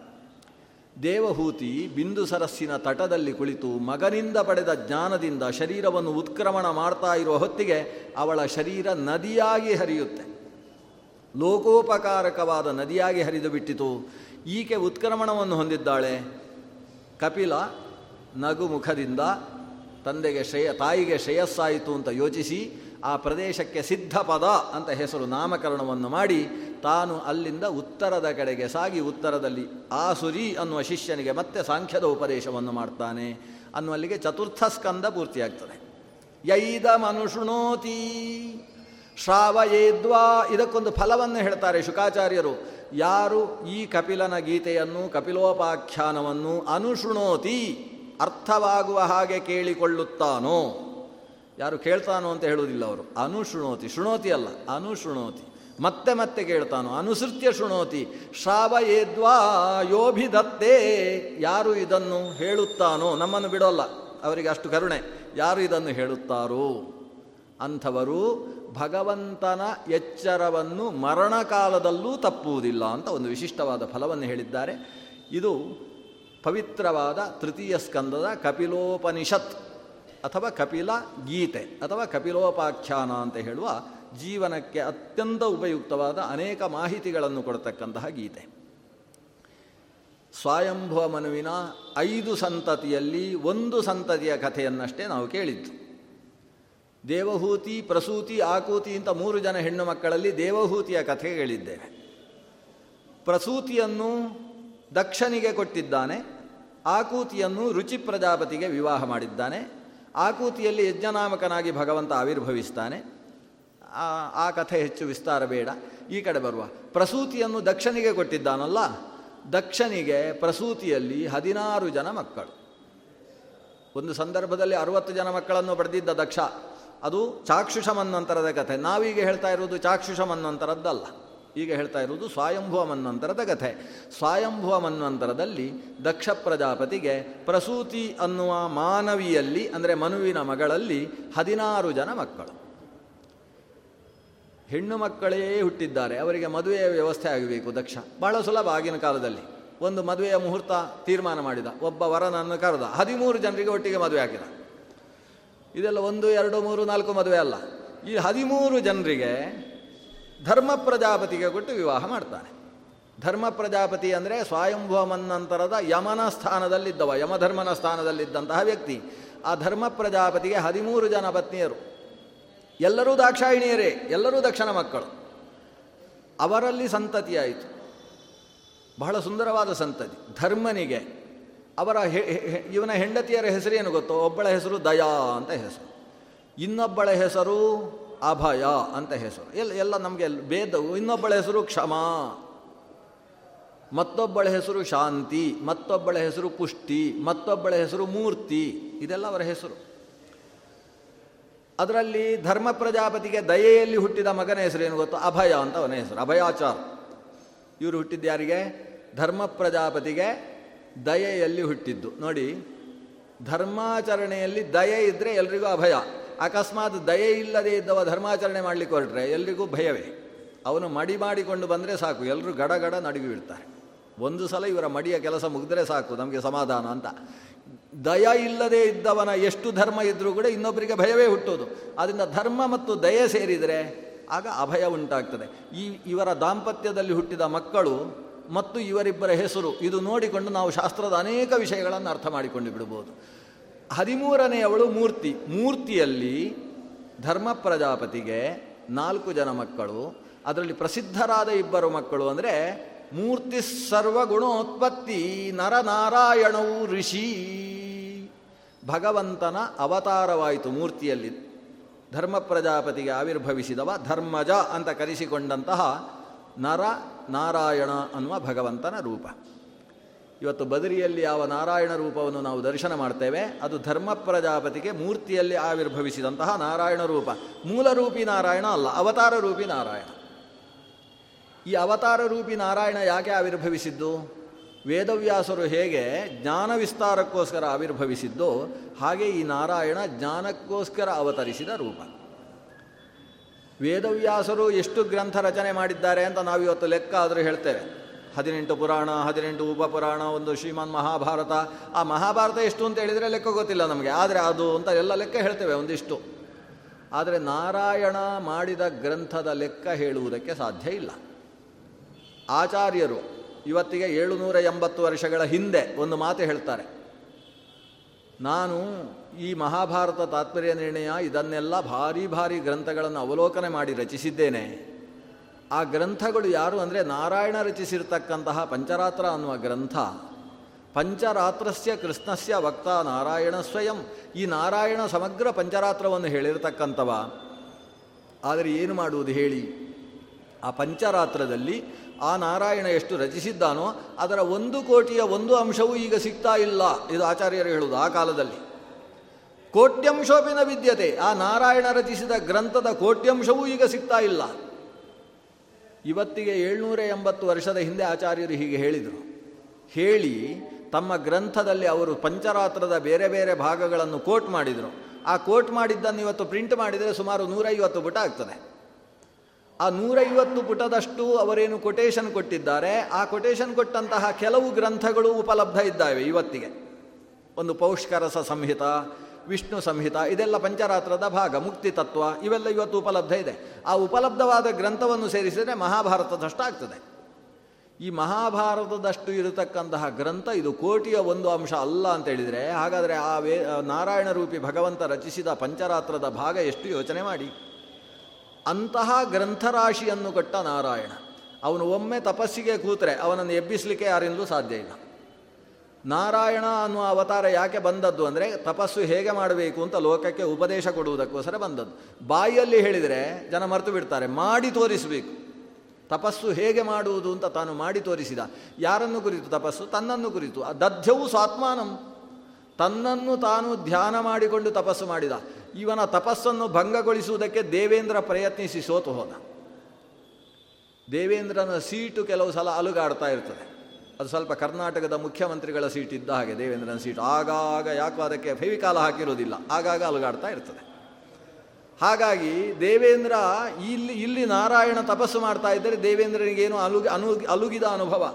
ಇವನು ಇಂದು ಇಷ್ಟು ತಪಸ್ಸು ಮಾಡಿದರೆ ಬಂದು ಕೂತು ಬಿಡ್ತಾನೆ ಸೀಟಿನಲ್ಲಿ ಅಂತ ಆಲೋಚನೆ ಆಯ್ತಂತೆ. ಅದಕ್ಕೋಸ್ಕರ ದೇವೇಂದ್ರ ತನ್ನಲ್ಲಿದ್ದ ಮಹಾಮಹಾ ರಸರಸಿಕ ವ್ಯಕ್ತಿತ್ವಗಳನ್ನೆಲ್ಲ ಜೊತೆ ಸೇರಿಸಿಕೊಂಡು ನೀವೆಲ್ಲ ಹೋಗಿ ನಾರಾಯಣನ ಮನಸ್ಸನ್ನು ವಶೀಕರಣ ಮಾಡಿ. ಅವನನ್ನು ಸಂಸಾರಿಯಾಗುವ ಹಾಗೆ ಮಾಡಿ ಅಂತ ಕಳಿಸಿಕೊಡ್ತಾನೆ. ಯಾರು ಸಾಮಾನ್ಯ ಅಲ್ಲ, ಅಸಾಮಾನ್ಯರಾದ ತಿಲೋತ್ತಮೆ, ಘೃತಾಚಿ, ರಂಭೆ ಮೊದಲಾದ ಮಹಾಮಹಿಮಾ ವ್ಯಕ್ತಿತ್ವಗಳೆಲ್ಲ ಸೇರಿಕೊಂಡಿದ್ದಾವೆ. ಸ್ವತಃ ವಸಂತ ಜೊತೆಗಿದ್ದಾನೆ. ಇವರೆಲ್ಲ ಒಟ್ಟು ಸೇರಿ ಬರ್ತಾರೆ. ಇವತ್ತಿನ ಬದರಿಕಾ ಕ್ಷೇತ್ರ ಹೋದವರೆಲ್ಲ ಇರಬಹುದು ಅವರಿಗೆ ಗೊತ್ತಿರ್ತದೆ ಎಷ್ಟು ಚಳಿ ಇರ್ತದೆ ಅಂತ.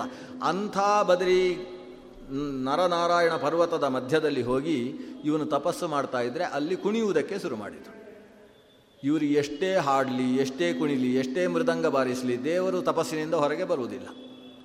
ಇವರು ಬಾರಿಸಿ ಬಾರಿಸಿ, ಸುಸ್ತಾಗಿ ಕುಣಿದು, ಕುಪ್ಪಳಿಸಿ, ಸುಸ್ತಾಗಿ ಬೆವತುಕೊಂಡು ಬಿದ್ರಂತೆ ಅಲ್ಲಿ. ನೋಡಿ, ಅಲ್ಲಿ ಬೆವರು ಬೇಕಾದರೆ ಹೇಗೆ ಕುಣಿದಿರಬೇಕು ಇವರು?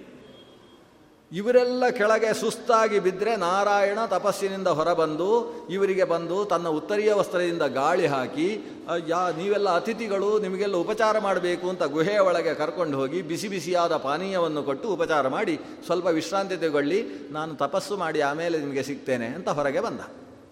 ಆಗ ಇವರೆಲ್ಲ ಕೈ ಮುಕ್ಕೊಂಡು ಬರ್ತಾರೆ, ಸ್ವಾಮಿ, ನಾವು ನಿಮಗೆ ಒಂದು ಪ್ರದರ್ಶನ ತೋರಿಸಬೇಕು ಅಂತ ಬಂದದ್ದು. ನಮಗೆ ದೇವೇಂದ್ರನಿಂದ ಆದೇಶ ಆಗಿದೆ. ನಾರಾಯಣ ಅನ್ನುವ ಶ್ರೇಷ್ಠ ತಪಸ್ವಿ ಇದ್ದಾನೆ. ಅವನಿಗೆ ಒಂದು ಮನರಂಜನೆಯ ಕಾರ್ಯಕ್ರಮವನ್ನು ಕೊಟ್ಟು ಬರಬೇಕು ಅಂತ ನಮ್ಮನ್ನೆಲ್ಲ ಕಲಿಸಿ ಕಳಿಸಿದ್ದಾನೆ. ಆದ್ದರಿಂದ ನಮ್ಮ ತಪಸ್ ಕುಣಿತವನ್ನು ಒಂದು ಸಲ ನೀನು ನೋಡಬೇಕು. ಅಂದರೆ ಇವನು ತಪಸ್ಸಿಗೆ ಕೂತು ಒಳಗೆ ಹೋದರೆ ಮತ್ತೆ ಹೊರಗೆ ತರಲಿಕ್ಕಾಗಲ್ಲ. ಈಗ ಹೊರ ಒಳಗೆ ಹೋಗುವುದರ ಒಳಗೆ ಇವನನ್ನು ವಶೀಕರಿಸಿಕೊಳ್ಳಬೇಕು ಅಂತ ಇವರು ಕುಣಿಯುವುದಕ್ಕೆ ಶುರು ಮಾಡಿದರು. ಹೇಗೆಗೋ ವಸ್ತ್ರ ಹಾಕ್ಕೊಂಡು ವಸ್ತ್ರವನ್ನು ಹಾರಿಸಿಕೊಂಡು ಕೊಡೋದು ನಾರಾಯಣನಿಗೆ ಇವರು ಕುಣಿಯುವುದನ್ನು ನೋಡಿ ತಮಾಷೆ ಅಂತ ಅನಿಸಿತಂತೆ ಹೀಗೂ ಉಂಟೆ ಅಂತ ಅನಿಸಿದೆ ಅವನಿಗೆ. ಹೀಗೂ ಕುಡಿತಾರೆ ಹೆಣ್ಮಕ್ಕಳು ಅಂತ. ಅದನ್ನು ನೋಡಿ ಅವ ಸುಮ್ಮನೆ ತನ್ನ ಶರೀರವನ್ನು ಹೀಗೆ ತಟ್ಟಿದ. ತನ್ನ ತೊಡೆಯನ್ನು ತರ್ತಾನೆ. ಆವಾಗ ಶ್ರೀರಿವ ರೂಪಿಣಿ ಮಹಾಲಕುಮಿಯೋ ಅನ್ನುವ ಸೌಭಾಗ್ಯ ಸೌಂದರ್ಯ ಶಾಲಿನಿಯಾದಂತಹ ಸುಂದರ ಸ್ತ್ರೀಯರು ಸಾವಿರಾರು ಮಂದಿ ಆತನ ತೊಡೆಯಿಂದ ಎದ್ದು ಬರ್ತಾರೆ. ಇವರ ರೂಪವೈಖರಿಯನ್ನು ಕಂಡಂತಹ ಈ ಹೆಣ್ಣು ಮಕ್ಕಳು ರಂಭೆ, ಘೃತಾಚಿ, ತಿಲೋತ್ತಮ ಪ್ರಭೃತಿಗಳೆಲ್ಲ ನಮ್ಮದು ನಿಜವಾಗಿ ಮನುಷ್ಯ ರೂಪವಾಯಿದು ಇದು, ಇದೊಂದು ಸೌಂದರ್ಯವೋ ಅಂತ ಅಂದುಕೊಂಡು ನಾಚಿ ತಲೆ ತಗ್ಗಿಸಿದ್ರಂತೆ. ಇಂತಹ ಸ್ತ್ರೀಯರನ್ನು, ಲಾವಣ್ಯವತಿಯರನ್ನು ಸೃಷ್ಟಿಸಬಲ್ಲಂತಹ ಈ ವ್ಯಕ್ತಿಯ ಮುಂದೆ ನಾವು ವಶೀಕರಿಸುವುದು ಎಲ್ಲಿ ಸಾಧ್ಯ? ತನ್ನ ಊರುವಿನಿಂದ ಆವಿರ್ಭವಿಸಿದ ಸ್ತ್ರೀಯರ ಮೂಲಕ ನಮ್ಮೆಲ್ಲರನ್ನು ವಶೀಕರಿಸತಕ್ಕಂತಹ ಊರ್ವಶಿ ಅನ್ನುವ ವ್ಯಕ್ತಿತ್ವವುಳ್ಳ ಈತನನ್ನು ನಾವು ವಶೀಕರಿಸುವುದು ಹೇಗೆ ಸಾಧ್ಯ? ತಲೆ ತಗ್ಗಿಸಿ ಪಾದಕ್ಕೆ ಬಿದ್ದು ಕ್ಷಮಿಸಬೇಕು ಸ್ವಾಮಿ ಅಂತ ಕೇಳಿಕೊಳ್ತಾರೆ. ಆಗ ನಾರಾಯಣ ಹೇಳ್ತಾನೆ, ನೀವು ಕ್ಷಮಿಸುವುದಕ್ಕೆ ಯೋಗ್ಯರಲ್ಲ. ನಿಮ್ಮನ್ನು ಕ್ಷಮಿಸಬೇಕಾಗಿಲ್ಲ. ಯಾಕೆ? ನೀವು ತಪ್ಪು ಮಾಡಲಿಲ್ಲ. ಯಾರು ತಪ್ಪು ಮಾಡಿರಬೇಕು? ದೇವೇಂದ್ರ ತಪ್ಪು ಮಾಡಿರಬೇಕು. ಯಾವತ್ತೂ ದೊಡ್ಡ ಸ್ವಾಮಿಗಳು ಹೇಳಿ ನಿಮ್ಮನ್ನು ಕೆಲಸ ಮಾಡಿಸಿದರೆ ಅದು ಸ್ವಾಮಿಗಳಿಗೆ ಸಂಬಂಧಪಟ್ಟ ದೋಷ. ಅಂದರೆ ಯಾರು ಒಡೆಯರಿದ್ದಾರೆ, ಅವರ ದೋಷವಾಗ್ತದೆ. ಆದ್ದರಿಂದ ಇಂದ್ರ ಕಳಿಸಿದ್ದಲ್ವ?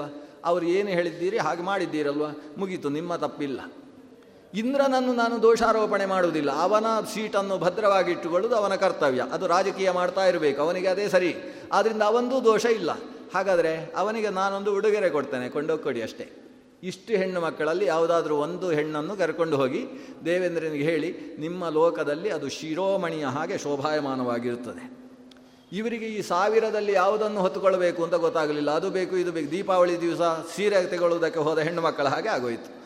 ಇದರಲ್ಲಿ ಯಾವುದನ್ನು ತೆಗೆಯೋದು ಕೊನೆಗೆ ನಾರಾಯಣನೇ ಒಂದು ಇದನ್ನು ಕರ್ಕೊಂಡು ಹೋಗಿ ಅಂತ. ತನ್ನ ಊರುವಿನಿಂದ ಆವಿರ್ಭವಿಸಿದ ತನ್ನ ಊರುವಿನ ಮೂಲಕ ಲೋಕವನ್ನೇ ವಶೀಕರಿಸಬಲ್ಲ ಶಕ್ತಿ ಆಕೆಗೆ ಊರ್ವಶಿ ಅಂತ ಹೆಸರು. ಊರ್ವಶಿ ಜನಯಿತ ಧರ್ಮಜೋ ನಾರಾಯಣ. ಊರ್ವಶಿಯನ್ನು ಆವಿರ್ಭಾವಗೊಳಿಸುವುದರ ಮೂಲಕ ಧರ್ಮ ಅನ್ನುವ ಪ್ರಜಾಪತಿಯಿಂದ ಆವಿರ್ಭವಿಸಿದ ಮೂರ್ತಿಯ ಮಗ ಭಗವಂತ ನಾರಾಯಣ ಲೋಕಕ್ಕೆ ತಪಸ್ಸಿನಲ್ಲಿ ತನ್ನ ಮನೋನಿಯಂತ್ರಣ ಎಷ್ಟಿರಬೇಕು ಅನ್ನುವುದನ್ನು ಪಾಠ ಹೇಳಿರ್ತಕ್ಕಂತಹ ಪರಮ ಪಾವನವಾದ ನಾರಾಯಣನ ಕಥೆಯ ಜೊತೆಗೆ ಇವತ್ತಿನ ಕಥಾನುಸಂಧಾನವನ್ನು ಉಪಸಂಹಾರ ಮಾಡೋಣ. ಶ್ರೀಕೃಷ್ಣಾರ್ಪಣ ಮಸ್ತು